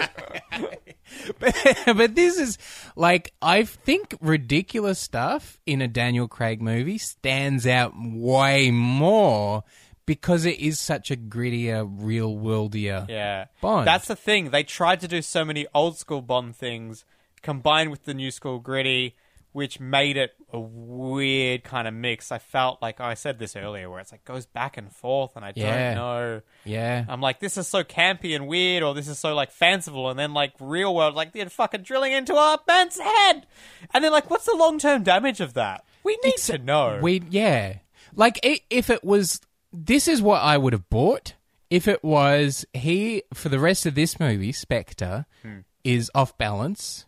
He's not at one hundred percent of his agent capability. Yeah. and that's going to make the rest of the movie exciting. But one day he will heal and he'll get it all back. yeah, I would have bought that. But that he gets up from the table and he's like, Here I am, pew, pew, pew, I'm fine. had some drills in my brain, but that's all right. I don't, I don't buy that. yeah. And that's where the movie lost me. Maybe it's that's the thing is if if the next film is a new actor, Yep. do they continue the continuity, or do they start again? And I don't think they can start again so quickly. I, yeah. because they've built up so much mythology around this bond now that I think they need to keep going. They can't just go back to they can't do a Spider-Man on us. This was a movie that was like so desperate to draw blood, and it drew blood. Yeah. And then the consequences were, oh, there's no blood. Don't And even I worry say, it about did it. look amazing, it was very pretty. but I think still my favorite scene was that opening scene. I just want to watch that opening scene again. I just want to Yeah. watch that again. I don't think I don't know what from the rest of the film like that the action was good, but it wasn't like like Skyfall there's some serious plot issues. Yes. but visual like every scene on its own is awesome yes. like i f- i love watching that film yeah. like if i ignore the fact that like plot wise the reason why we're going from scene to scene it doesn't really work everything everything just is so like vivid and amazing spectre feels muddier to me It's yeah. way muddier And I think it starts really strong. yes that's the thing it Yes. starts so strong that mexico scene is awesome Mm-hmm. i love it Yes. after that, I just I, and I actually I was also loving all the London stuff. I loved all that Daniel Craig, you know, James Bond at home, Yeah. in Uh, yeah. his own city, in his own home, all that kind of stuff. I really liked that. Uh, and then it just I don't know. Yeah, but I mean, it's the Blofeld. They, they. I feel like they were wedded so much to we have Blofeld, and it's so exciting. And Yeah. what do we do with Blofeld? And in the end, it's like they. It's a Blofeld origin story, Yeah. but it's like this isn't meant to be an origin story. This is meant to be a payoff story. This is meant to pay off and and that they tried to balance those two things, and it ended up doing neither of them. Yeah. I don't know. Yeah, yeah. Well, that's Do you reckon they'll uh, have Sam Mendes again? Uh, I uh, well, I can't imagine him wanting to because Yeah, I that is what reckon I he's f- chilling find out. that is what I find interesting about the movie is that it's it does fall apart in the end, but it is well directed. Yeah. Do you reckon? Because w- he didn't want to do it, wasn't it? And then they convinced him with probably lots of money. Yeah, Was it something along those lines? I yeah. Like it Uh, well, was announced he wasn't going to do it, and then the next thing we knew, he was gonna was going do to do it. Yeah.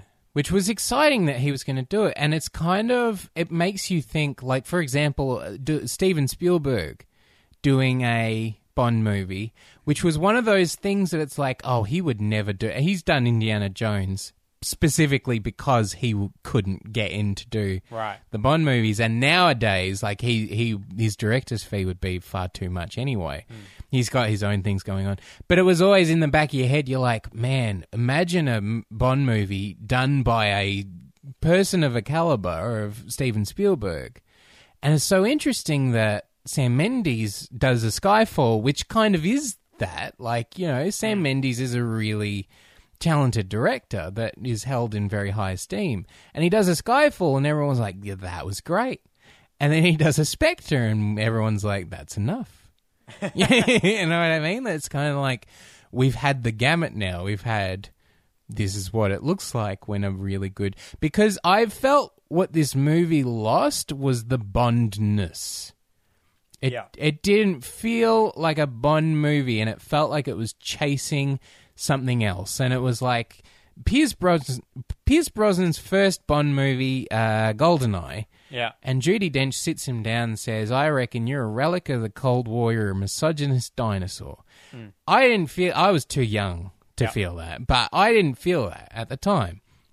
And then you've got, and it's the same writers who keep coming back, the Wade and Purvis. Mm. And you keep having that speech recycled every now and then of like, oh, Bond, you are such a blunt instrument, a Yeah. tool, you know, uh, used to Yeah. provoke. And, and it's like people are so blatant about using that same speech over and over of like, do you even fit into this world anymore, Bond?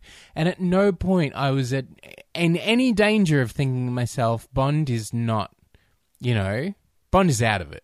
Bond is out of touch without the you know what we as an audience want is not Bond. I never felt that in a million years. Spectre was the first Bond movie out of all 24 that I'm Yeah. like, "Ooh, he's out of touch." you know, Wow. like I really felt that bad by the end of the movie. I want to say, like, I- I've obviously aired a lot of gripes with this film. Yep. I feel like I liked it overall more than you, although I feel like maybe I'm going to like it less the more I think about it. I feel like I do want to go see it again in the cinema, but we'll see. It's, Uh, it's interesting to see what the Rotten Tomatoes is doing because Hmm. it started off really, really high and really strong. Because it is exciting to see Yeah. a new Bond movie, and I was excited. To see, I was so Uh, I excited. was so excited. Maybe too excited. I don't know. Yeah. Maybe too excited. Uh, I want to put uh, uh, uh, in the hat. This won't happen, Mm-hmm. but one of the Fast and Furious directors. Imagine that. Justin Lin or James Wan.